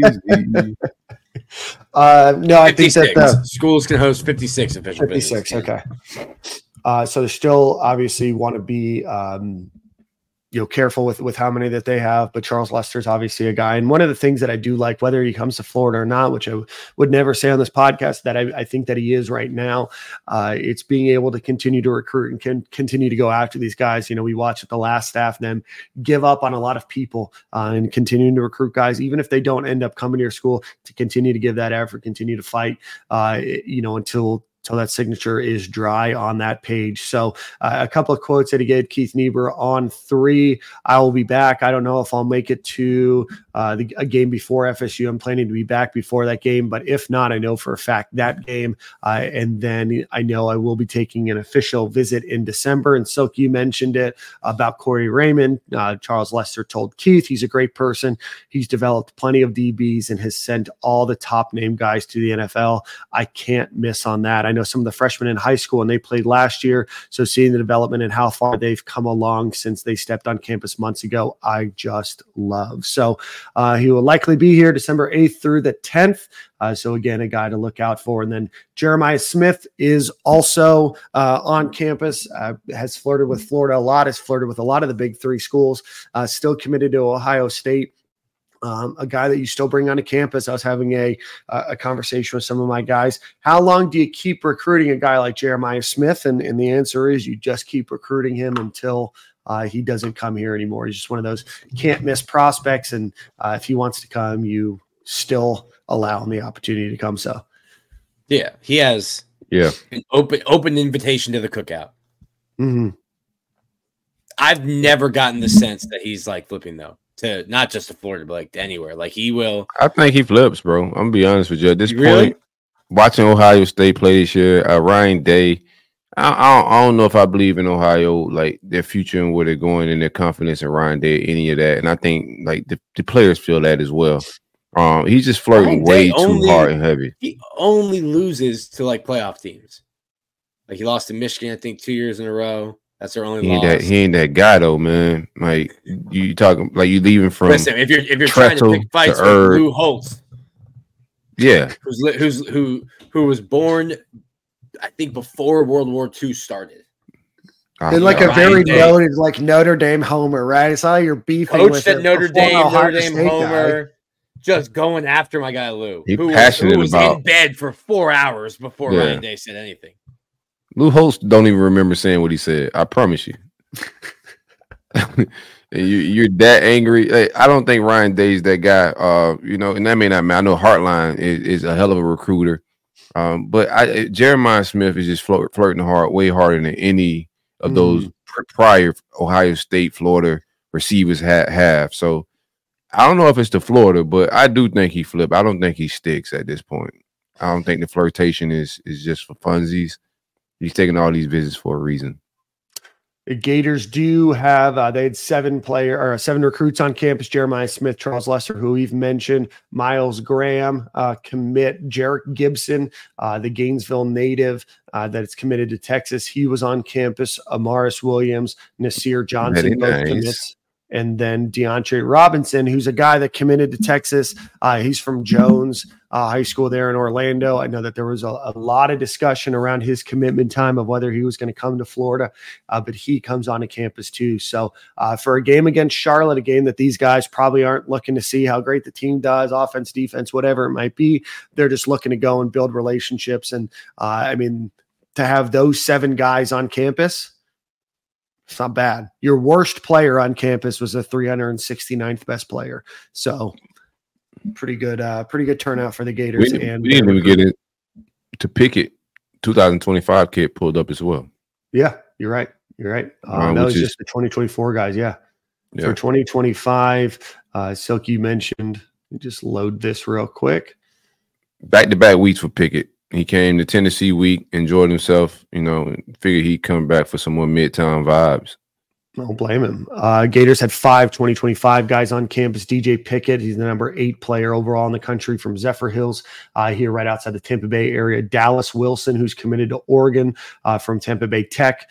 Daryl Johnson, the 106th ranked player, um, 6'3, 205 pound. Uh, Max Buchanan, uh, interior offensive lineman uh, from Seminole uh, High School in Sanford, Florida. And then Centoyo Isaac from Tampa Bay Tech. He probably rolled up here with uh, Dallas Wilson um, as well. But uh, again, you have four guys out of the five uh, that were top 300 players in the country. Uh, and then Santoyo Isaac is the 356th best player in the country. So, of the uh, 12 visitors that you had on campus, your worst was the 350th best player uh, in the in their class. So, so not a bad Yeah. week of recruiting for the Gators. Uh, let's get into Kentucky. One, one, one more take. Oh, yeah. One more take about the recruiting. Uh, I know, like people saying, "Oh, why would Jeremiah Smith want to play for this offense?" Or, oh, we didn't blow this team out, and we had all these recruits on campus. Uh, more than anything, these players are going to be looking at the playing time as well. Like they're they're seeing a bunch of freshmen run around on the field. When you got those safeties that we had on those visits, DJ Pickett, you know, they, they're not they're not concerned about other freshmen playing. They're like, yo, the best players are going to play. It's going to be an opportunity to rotation, to rotating as well, whether it's defensive line, uh, DBs. You're seeing them get the best players on the field and them get snaps at a very young age. And it's Mhm. also they're not out there getting barbecued. They're playing well, and that's what recruits are seeing. They don't look at it as fans, bro. It's it's it's a little bit different perspective for the recruits that are coming here. They're looking at you know projecting themselves in the defense and seeing what's actually happening X and O wise. Mhm. Yeah, no, that that's you're you're exactly right, Corey. They look at the game very, very different than the way that you and I do uh, as fans. So. Uh, with that, let's get into a bit of a Kentucky preview. Uh, sorry, we don't have a writer this week. Uh, but before we do that, let's give a shout out to our friends over at Homefield Apparel. Go visit them at homefieldapparel.com. Use promo code Stadium and Gale at checkout. It'll get you 15% off of your order. About 20 different uh, logo shirt for the uh, for the Florida Gators as well as a starter uh, type jacket as well as we get into some cooler weather here in the next couple of months. So again, go visit homefieldapparel.com promo code stadium and Gale at checkout. And if you have a significant other, family member, maybe somebody you're going to buy Christmas presents for, they're up to about 80 or 90 different schools now. And I believe the last two schools that were just added, if you're a big fan, are Idaho and Idaho State. So uh, go check out homefieldapparel.com. John Wilcox, thanks for the super chat donation. This week is Kentucky. Put um, put them in the dirt year. So thanks, John. Uh, it Oh, is time John's to got put the shovel ready and everything. He's got he's got the shovel ready to go. Uh, if you are looking for a shirt that says put them in the dirt, check no further than the Stadium and Gale store, stadiumandgale.com slash shop. And uh, if you see that logo and you want that on a different article or, or type of apparel, please let us know. So thanks a lot, John. Uh, while you're here, please hit the like button, hit the subscribe button, turn the notifications on, everything else while you're on YouTube. We appreciate you guys watching all 250 of you or so. So uh, Gators go against Kentucky, who is undefeated. They have beat the likes of Ball State 40 to Mm. 14.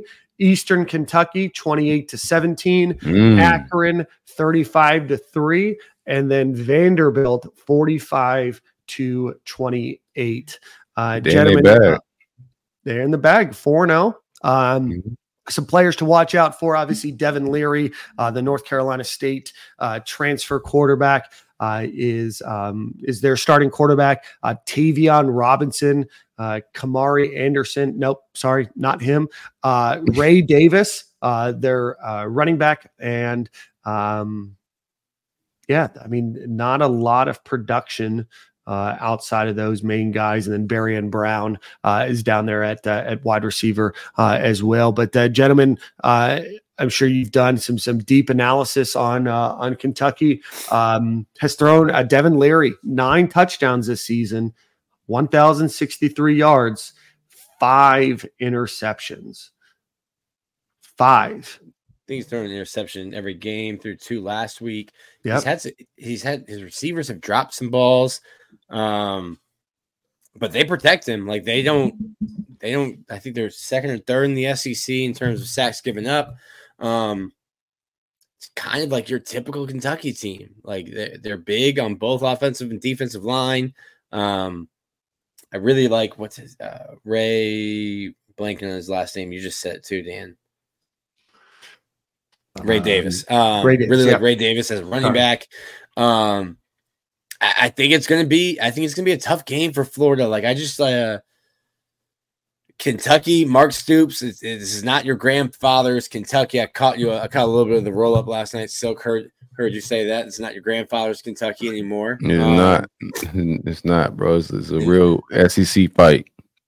Yeah. Um, I watched Mark Stoops and that coaching staff out class and out coach Dan Mullen on Saturday. Mm. Um, watched him do it last week or last year to Billy and that staff. Um, interested to see what Austin Armstrong does. Now, talking to uh, Clark Brooks a little bit last night, he says Kentucky's defense. You know, we've talked a lot about like Graham Mertz and that short passing game, and and I said on our message board at uh, Gators Online, I was like, listen. Unless you're Steph Curry, if they're giving you the lane and giving you layups, you don't need to pull up for three. Just keep Mm. taking your layups. Um, and Florida's kind of dinked and dunked and taking those layups, those easier plays, and um, Kentucky kind of like likes to keep everything in front of them. So it'll be interesting to see how Florida's offensive line holds up because they do like to make uh, blitz from different places. Um, but but I think if if you're gonna let Graham Mertz just throw six seven yard slants, outs, and screens to Trey Wilson, then Florida could have some success. But Mhm. how does that offensive line hold up? Because this is a, a Kentucky team that will try to pressure Graham Mertz and, sack him. Yeah, the Kentucky defense is solid. We'll get into them in, in a minute. Some some names again to look out for uh, for Kentucky. Tayvion Robinson leads their team with 283 yards. Barion Brown 214 yards. Dane Key uh, and then Ray Davis um, are their top four. Uh, don't seem to use their tight end a ton, uh, but still they have Jordan Dingle uh, and Brenden Bates uh, with a couple catches this uh, this season as well. So definitely gonna uh, have some Shemar James and Scooby Williams there, likely on uh, some coverage there, the tight ends uh, as well. Um, Kentucky's best player by far is Tayvion Robinson when it comes to receiving. Uh, Pro Football Focus has not been very solid on Kentucky uh, as an offense this season. Uh, but right now he's catching uh, about 75% of the passes that get thrown his way, averaging 17.7 yards. Barion Brown's averaging 14 and Dane Keys averaging 15 yards per catch. So uh, they're going deep and they're they're getting you know quite a few uh, yards after reception uh, as well. Um, Tayvion Robinson's averaging almost nine yards uh, yards after reception. Uh, Barion Brown's four. Uh, Dane Key is five, and then Ray Davis, the running back, is averaging almost 17 yards a carry or 17 yards a, um, after he uh, catches the ball. So uh, again, the Kentucky defense, or pardon me, Kentucky offense is going to rely heavily uh, on uh, Devin Leary to, to throw and, and try to make you know those Florida DBs, especially the young ones, uh, work for it. Uh, Ray Davis, the running back, 311 yards, five touchdowns, one fumble. Uh, Devin Leary has two fumbles on this season. Uh, Ray Davis, I believe, transferred from Vanderbilt, if I remember correctly. And then JuTahn McClain uh, is the other guy uh, at running back, and he's had 114 yards on 6.3 yards uh, this season. Kentucky, four fumbles this season, five interceptions.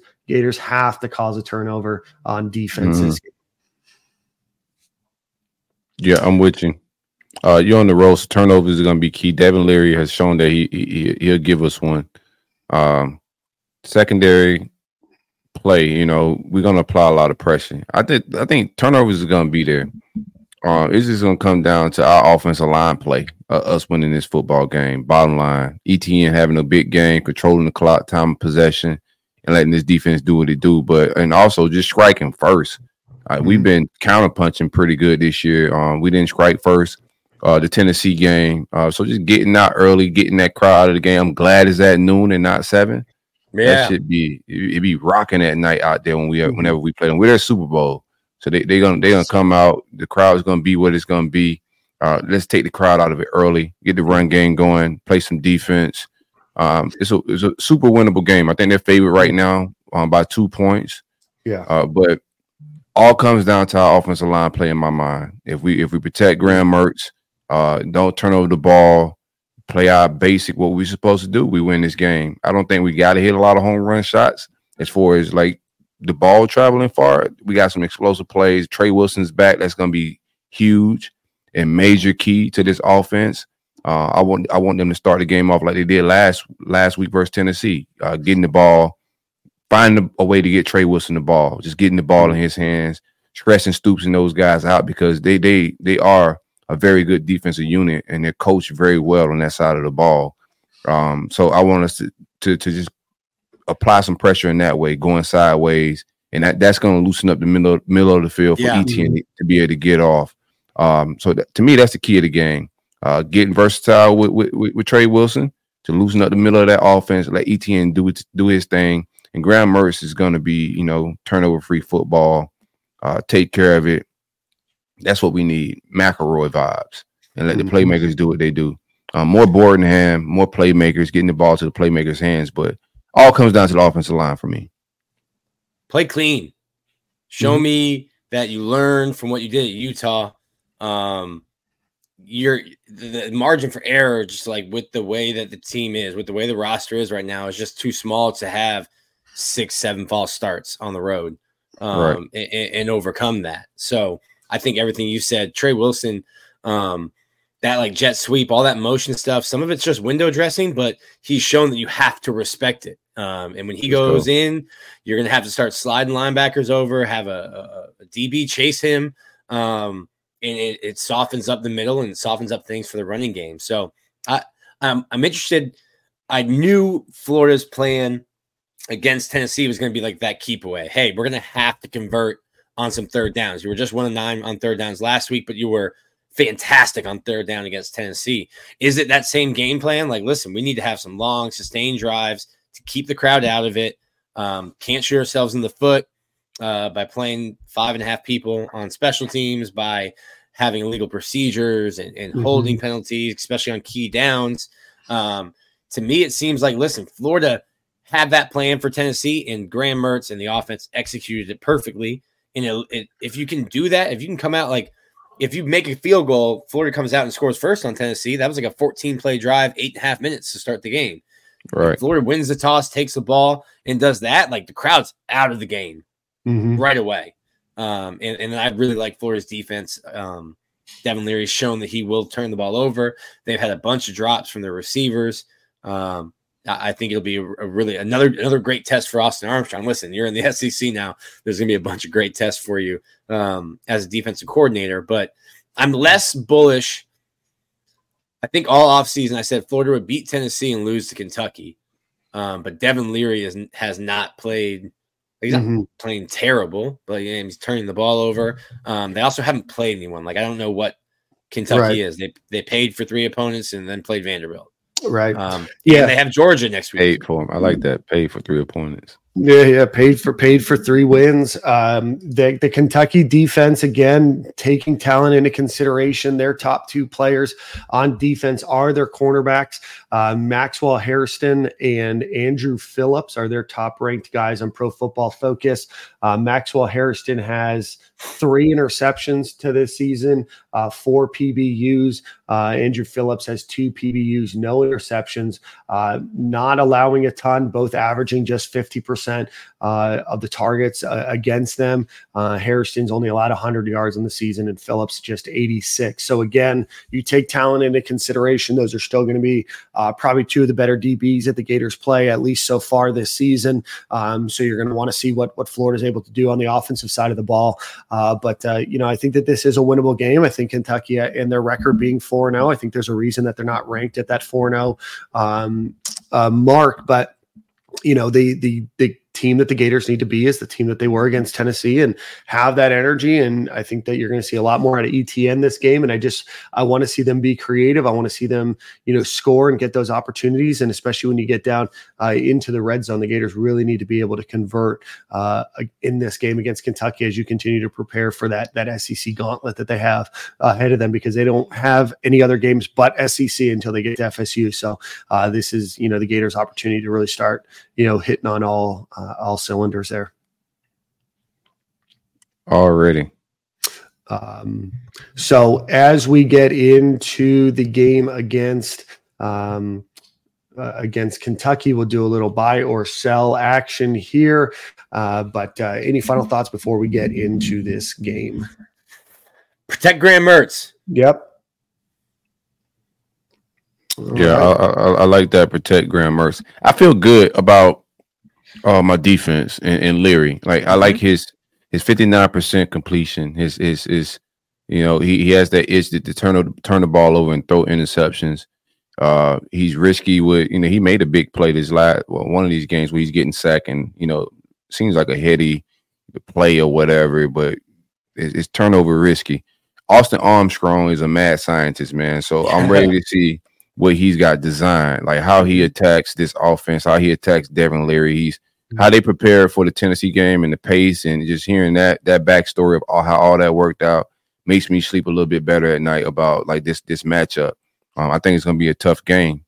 I think we're suited to win this game, um, but it's it's going to come down to us, you know, being we we're young, bro. The talent's there, mm-hmm. but it's a road matchup. Like and, and going on the road is noon.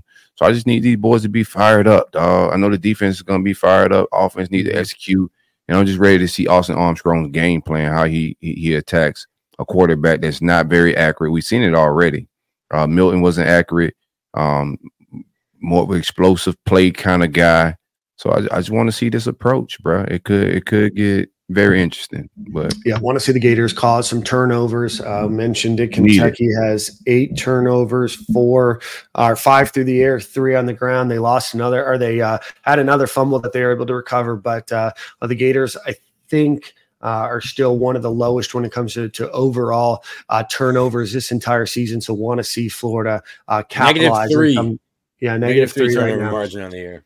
Yeah. So uh, uh, huge key is going to be the offensive line. I think not only just keeping Graham Mertz up, but um, just creating running lanes. Um, I have no questions about the offense. Like I, am excited to watch Florida's offense. Or excuse me, defense. Mm-hmm. Um, excited to watch Florida's defense like on a week in week out basis now. Um, big thing to watch all week is Kingsley. Uh, can he practice Monday, Tuesday? Uh, will he be on the injury report Wednesday, or will he be on the depth chart Wednesday? Um, think that's a big key. Um, also, right tackle. What are you doing, Damieon George, Lyndell Hudson? You know, uh, mm-hmm. what's what's the moves that you're going to make on the offensive line. I just have big questions on the offensive line, which is where everything starts on offense. No worries about defense. I think I think Austin Armstrong will have them ready. Um, you're you're you got to be like licking your chops at, at a quarterback who's just been turning the ball over. Uh, if you're Austin Armstrong, Yep. All right, guys, let's get into buy or sell. Then we'll get into the prediction part of the show. Uh, buy or sell. The Gators win the turnover margin. I'm buying it.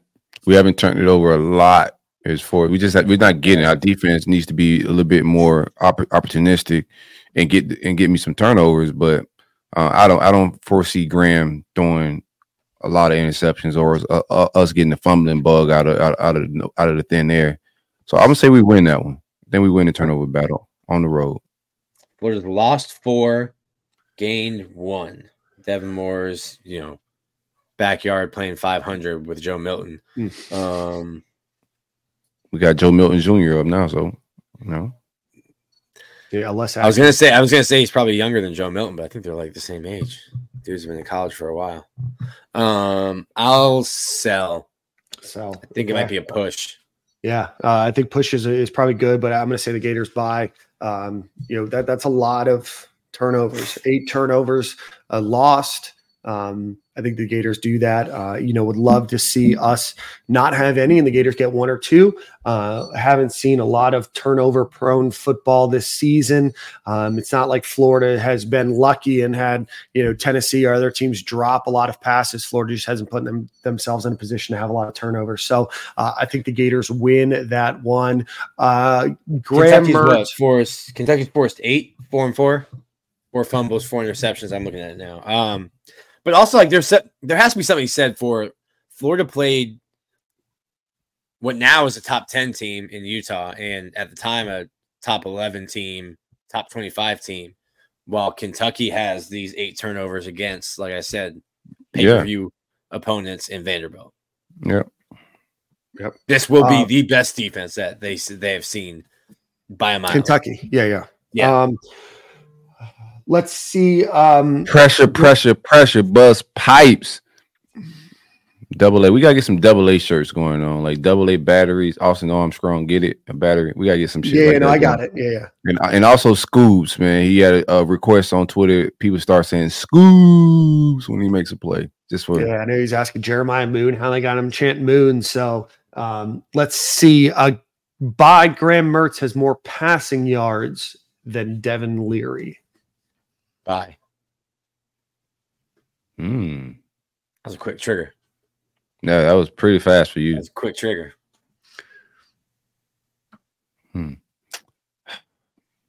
I, I think they're gonna be playing catch up. So let me get. I'm, I'm gonna sell it. I think they're gonna be playing from behind and got to throw the ball a lot, and we won't have to. We'll be possessing it, vibing, and sitting on that Billy Napier two possession lead in the second half. I think So- if they keep Graham Mertz upright, Kentucky plays this like umbrella, just try and keep things in front of them, and and you might see Graham throw 35 times, 40 times. I hope not. Not that I don't trust him, but that I just don't want that to be our Not a identity. recipe. Not a recipe for a win, man. Um, I'm going to I'm going to sell. I like Silk's analysis there. Nick, you didn't Yeah. have any. You just bought, so you didn't. You didn't. I was. I was. I was in between. No thought. so- No thought on Nick. yeah, yeah. Nick just bought, so uh, that's positive Nick vibes uh, coming for you. Uh, buy or sell. There is at least one play where the Gators don't have 11 players on the field. Bye. I'm buying it. Bye. It's ever. It's been. I think it's been every game. I'm a positive Yes, guy. it's- you I'm, gotta I'm buy it. realistic. You gotta Listen, buy it. ask this question every it- week until we all it- lose. If I don't buy it, I'm be- definitely sunshine pumping because we we've seen could- ten every game. It could be worse. What Notre Dame sent 10 out on the last two defensive plays against Ohio State. I saw a college football Reddit. You know, remember that? Oh, So it was like, um, Lord, I saw 22 sets of footprints on defense all night long, except for the last two plays. I only saw 20. Was that you holding us? And the Lord said, No, your defense coordinator forgot to send out another guy. That's hilarious. That's great comedy right there, bro. Fantastic. Yeah, that's a that's a good account to follow. They got they got some good gems each week. Uh, so I think we're all going to buy that one. Uh, and then finally, uh, the Gators allow um, let me get the exact number here. Well, pull it up. Um, all right, here we go. Kentucky scored 28 points or more uh, in every game this season. Buy or sell that they will get 28 points or more. Hell no. Mm. No. Sell it. Sell it. Y'all, y'all, y'all playing. Y'all don't ever try my defense coordinator like that. Put some respect on Austin Armstrong name, man. What 28 score? points. Ain't no way. They scored They 44. scored 44, 28, 35, and 45. Uh, so I'm buying it. So they'll score less, or am I selling it? You're, you're, you're score buying that they will score um, 28 points or less. Yes. buying that under I think 28, that's how under I four, the under four I write these down. These are these are all off the dome. So I could have put you both in a predicament. Who knows? Um, Yeah, and I, Ben no, I'm Chase isn't seeing keeping track anymore. So no. We got I think more he wanted to job. buy. Negative. wanted to buy. Yeah, more- 28 or more points that Kentucky. Being, scored being when they got a real job. So sell, sell, sell. Okay, So perfect. Yeah. Yeah, Let's so. get into uh, the prediction part of uh, the show here, gentlemen. I need score. I need a winner. Uh, right now, I last saw it. Kentucky was three point favorites. So, I know you said two, so somewhere around there. Over under, I believe, was 46, um, 46 and a half or so. Uh, let's get some score predictions. Ah, give me 24 17 Gators. 24 17. mm. I like. I want to pick Florida. I picked Florida in every game this year, though. After saying that they're like a six, six, they're going to win six or seven games. I picked Yeah. them in four straight weeks. Um, I'm just going to go with what I went with all all off season. Uh, I'm going to go with Kentucky, and I'll say twenty to seventeen. 20 to 17. Okay. I'm going to go 24 to 16. Gators win. 16 is an odd score, but you know, I get it. I They're get it. college kickers, lot, you know? lot, lot of field goals. Yeah. A lot, a lot of field goals. You've got Brad you've White got versus Austin Armstrong, Chris Sorley, 17 14, Jeremiah Carpenter, 35 to 14. A lot of Gator fans feel confident about this one. So, um, Lexington is in Eastern time zone. Eastern time zone. Yeah, I will- game I will hope so, at Dan. 12. Say what? I will hope so, unless they move the state. Well, I think part of Kentucky is in the, the central time zone. Is it? Yeah. Teach think me so. something, bro. Um, and then so that is a 12 kick. Nick, you're going to Lexington for the first time or Zach's first time? Zach's first time. Yeah, I've been there. Zach's first It's um it's a cool little stadium. They've got a really cool I, I like to see Florida do something like it um like recruit area that they host them in. So like right now Florida kind of has to like move recruits through like weird service areas of the Yeah. stadium. Uh Kentucky the first year I went up there was when they just finished it. And it's like this whole like lounge. They've got PS5s and couches and foods Nice. catered and it's a nice little stadium. It's small. I think it's like 61,000. Um, but they get loud. Like you said, this is their Super Bowl. Probably a good thing that's at noon. I think the last two times I've been there uh, were either night games or like four o'clock, 3.30 starts. We got a couple others. Uh, DK 42 to 24. That's a lot of points. Uh, CJ Dorsey, we beat UK last year without AR's mistakes. Uh, UF 28, Kentucky 13. And then Jeff Doherty from the top rope, 72 to 6 Gators. Mm. Very similar to the Miami Dolphins. Very I think- I think- I think- Dolphins. Jeff Jeff just just came home from a long bid. He don't know Kentucky's not the old Kentucky, so I, I get that 72-6 score. Jeff just came home from a bid. He just came home from a scratch. Listen, Sean man, they got, they, Nicholson, they're good. They got a good defense, man. Yeah, Kentucky does have a good defense. Um, you know, we'll see. This will be the first like real opponent. Uh, but uh, but yeah, Kentucky is is a better team than they have been in the past. And then James Ferguson will end on this one. UF by a million. I like that. Is that is that is that your car in that profile picture? Put that back up, James. Is that your car? Yeah, I James, believe let us know James. that's your car. Uh, as we wrap up show today, Uh, Nick, I think you have song of the week, so start thinking a little bit about Well, that. Can I get Um, one thing before we get out of here? Yes. Kamari Wilson, what did you guys think thought about Uh, that? He came on the sidelines in a very uh, weird situation for me personally. He didn't didn't scratch with the team. Uh, I got my opinions on, on what I think could be happening here, but what do you guys think is going on with Kamari Wilson right now? Um, think he thought he was going to win the starting job and has played 20 snaps. Um, think he wasn't on the travel roster, probably in part because he hasn't handled not being the starter and not playing well. Um, and I don't mean this to talk down on him. If I was 19 years old and I thought I was going to be a starter, and then all of a sudden some dude comes in from West Orange High School, uh, and now I'm playing special teams, I'd probably have a bad attitude about it too. Hmm. Um, but if you're not on the travel roster, even if it's a home game, you can only take, I think, 80 guys to the hotel with you and on the bus. We see guys all the time. Like you know what time. Hey, Gator walks at 440. Game's at seven. Gator walks at 440. You should be in the locker room at 440, not at frat row or at your apartment or with mom and dad or anywhere else. You should be at the stadium. And even though you're not playing, you're with your team. So don't walk into the stadium or on the field in the second quarter um, and start trying to chop it up. Like, no, no, you were supposed to be here two hours ago. Yeah, you missed the bus. Just because we're in town, you still missed the bus. Uh, I I think that he's likely a, a transfer candidate for next season. Um, you know, I, I sure. think that I think that Florida has some some great talent, uh, young guys. Um, he might be upset. Maybe maybe his best position in college uh, isn't safety, uh, and maybe there's been some talk about where that best position for you might be, and and maybe he's not in favor of that. So um, I, I think Yeah. it was odd to come out in the second quarter. Uh, I think it's odd to, to It's miss, uh, especially especially if you think that you didn't earn that spot onto the 80 then certainly showing up that way is not uh, going to earn you any good graces either, right? Um, get there early, work hard. Um, even if you're not tasked to be there, figure out what you need to do to to put yourself in good graces. But doing that's not gonna not gonna win friends or influence people. I get it, man. They're like, it's your life, and you probably feel like you're being screwed over, and and you feel like you, that's gonna draw some attention and maybe change something.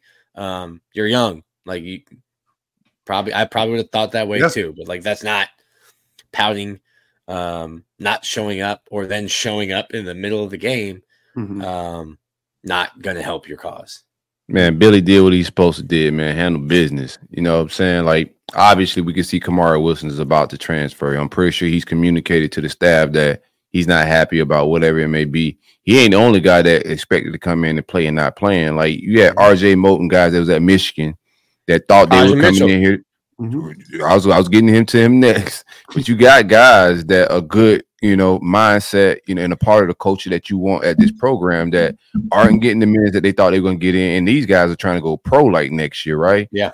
You just can't have bad culture and bad vibes like that in your locker room. You know, you're fighting to for a whole season, it's a journey.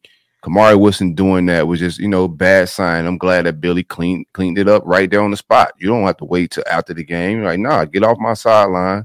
If you plan on transferring or whatever, you're not bringing a good energy to the program. We got to keep it clean when it, when it pertains to that, man. Keep the culture going in the right direction. Mhm. So um, I'm with it. We'll see what happens, but I think the writing's on the wall with Kamari Wilson uh, on a lot of different fronts. hmm Yeah, that that that five star um, that you have That next don't matter. disappears once you don't enroll on campus, and now you have to earn your spot. And you know, Billy has obviously shown that he's going to play the the best players, and that can be true freshmen.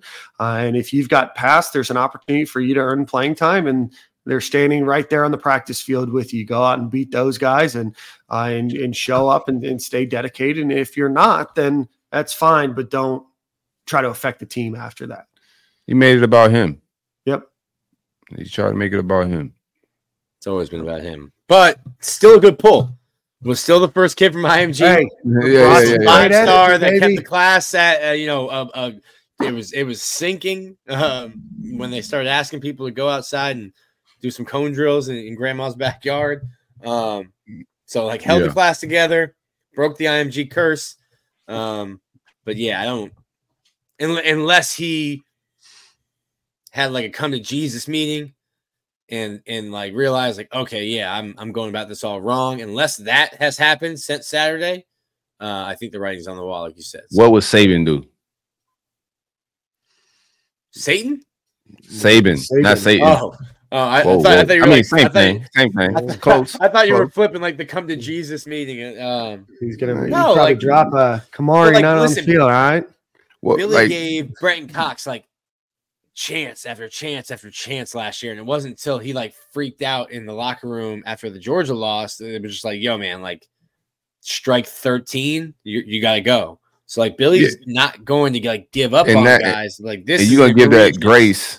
That grace is dependent on can are you actually contributing to the team Yeah. at all? Right. Right. Brenton Cox was, you know, selfish, some selfish play on the field, but he was talented in making plays. Mm-hmm. You know, if you're not making no plays and you decide to just scroll into the stadium with your own little card and you just walking through the building like it's IBM or you're working at some like regular company. No, you can't walk in at the second quarter, man. Saban, big dog coaches, hardball, uh Kirby smart. They ain't dealing with nothing like that, bro. So I'm glad he cleaned up the mess, man. Whoever on the sidelines told him that he gotta go, that was the right move. Shout out to Ed Thompson. Edgar? Ed Thompson. Uh, fast Ed. Fast no Ed. guard. Oh, that's dead. Sorry. Ed no guard. Um, no, is Kamari Wilson confirmed gone? No. Um, I think there was some flirting last year during the transfer portal time too. Uh, which You had again- that fourth game, right? Uh, That's the tricky game, right? Where you can like still redshirt and not use your burn your eligibility and all of that You, stuff. you can, Am you I can play. In, you can play in five, four regular season ones. The bowl game does not count against the eligibility requirements or uh, limitations anymore. But yes, it's four. Uh, you can play. No, you you can play. You can't play in Oh, four. Once you hit your comment. fourth game, once you hit your Yeah. fourth game, you're uh, so you can play up you can play through three and then the bowl game. yeah. CJ Dorsey said can't Mother- play Mo- four. C- CJ Dorsey said Mullen would have gave him a hug on the sidelines. Yeah. Him and Miss Mullen would have both Yeah, gave him a that's hug. Fine. Um, Silk, uh, James Ferguson has an update for you. That is his car. He wanted to let you know that he also worked in Pahokee at Sago Palm. Yeah, if you work there, you definitely work with uh you definitely guarded my cousins and definitely worked with some of my cousins. Oh man, Just keeping it real, man. yeah, keeping it keeping it a bean. That's what we do on on the podcast, Yeah. right? So, uh, Nick, you have song of the week, and then Mm. Mullen would have had him ex captive next week. That's Um, fact Tony right there. Back to Tony. Nick, what do you got? Song of the week, bud. Um, I think there's a new Kolby Cooper song that just came out. Let me get the name of that. There is. for While you while you find that, this is a good reminder that again tomorrow we will be in Gainesville. Um, afternoon we'll be at, at social at Midtown around three o'clock with the Gator Nation Football Podcast.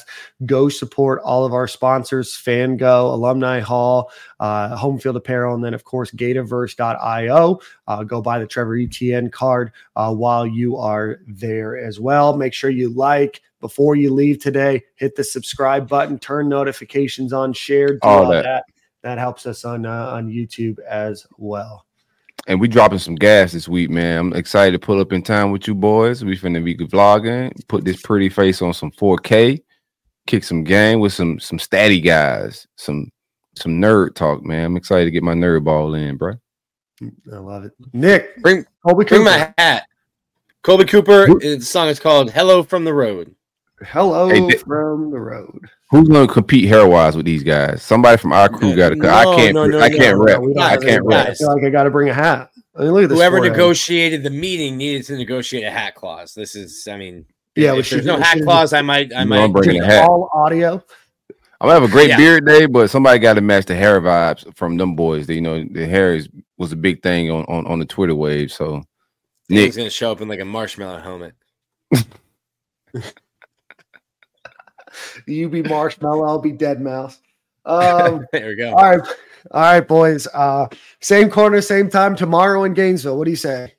uh, Wearing a ski mask tomorrow. don't meet me. Don't meet me there. Beat me there, baby. Yeah, yeah. Get get one from Chauncey Gardner Johnson. He's got some ski masks uh, that he wasn't able to use against the uh, was it Seahawks, whatever it was. All right, boys. Same corner, same time tomorrow. Thanks everybody for listening. We will see you soon.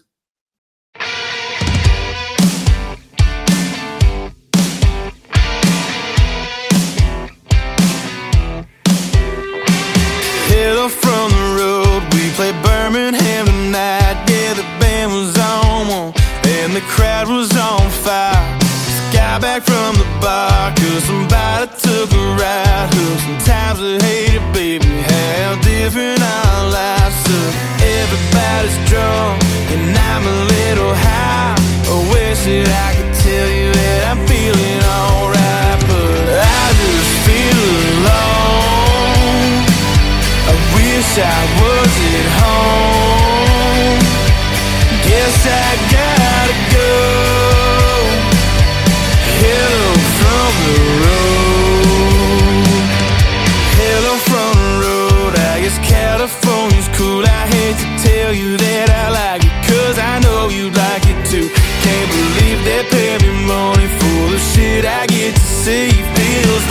should be happy, but between you and me, I just feel wish I was at home. Guess I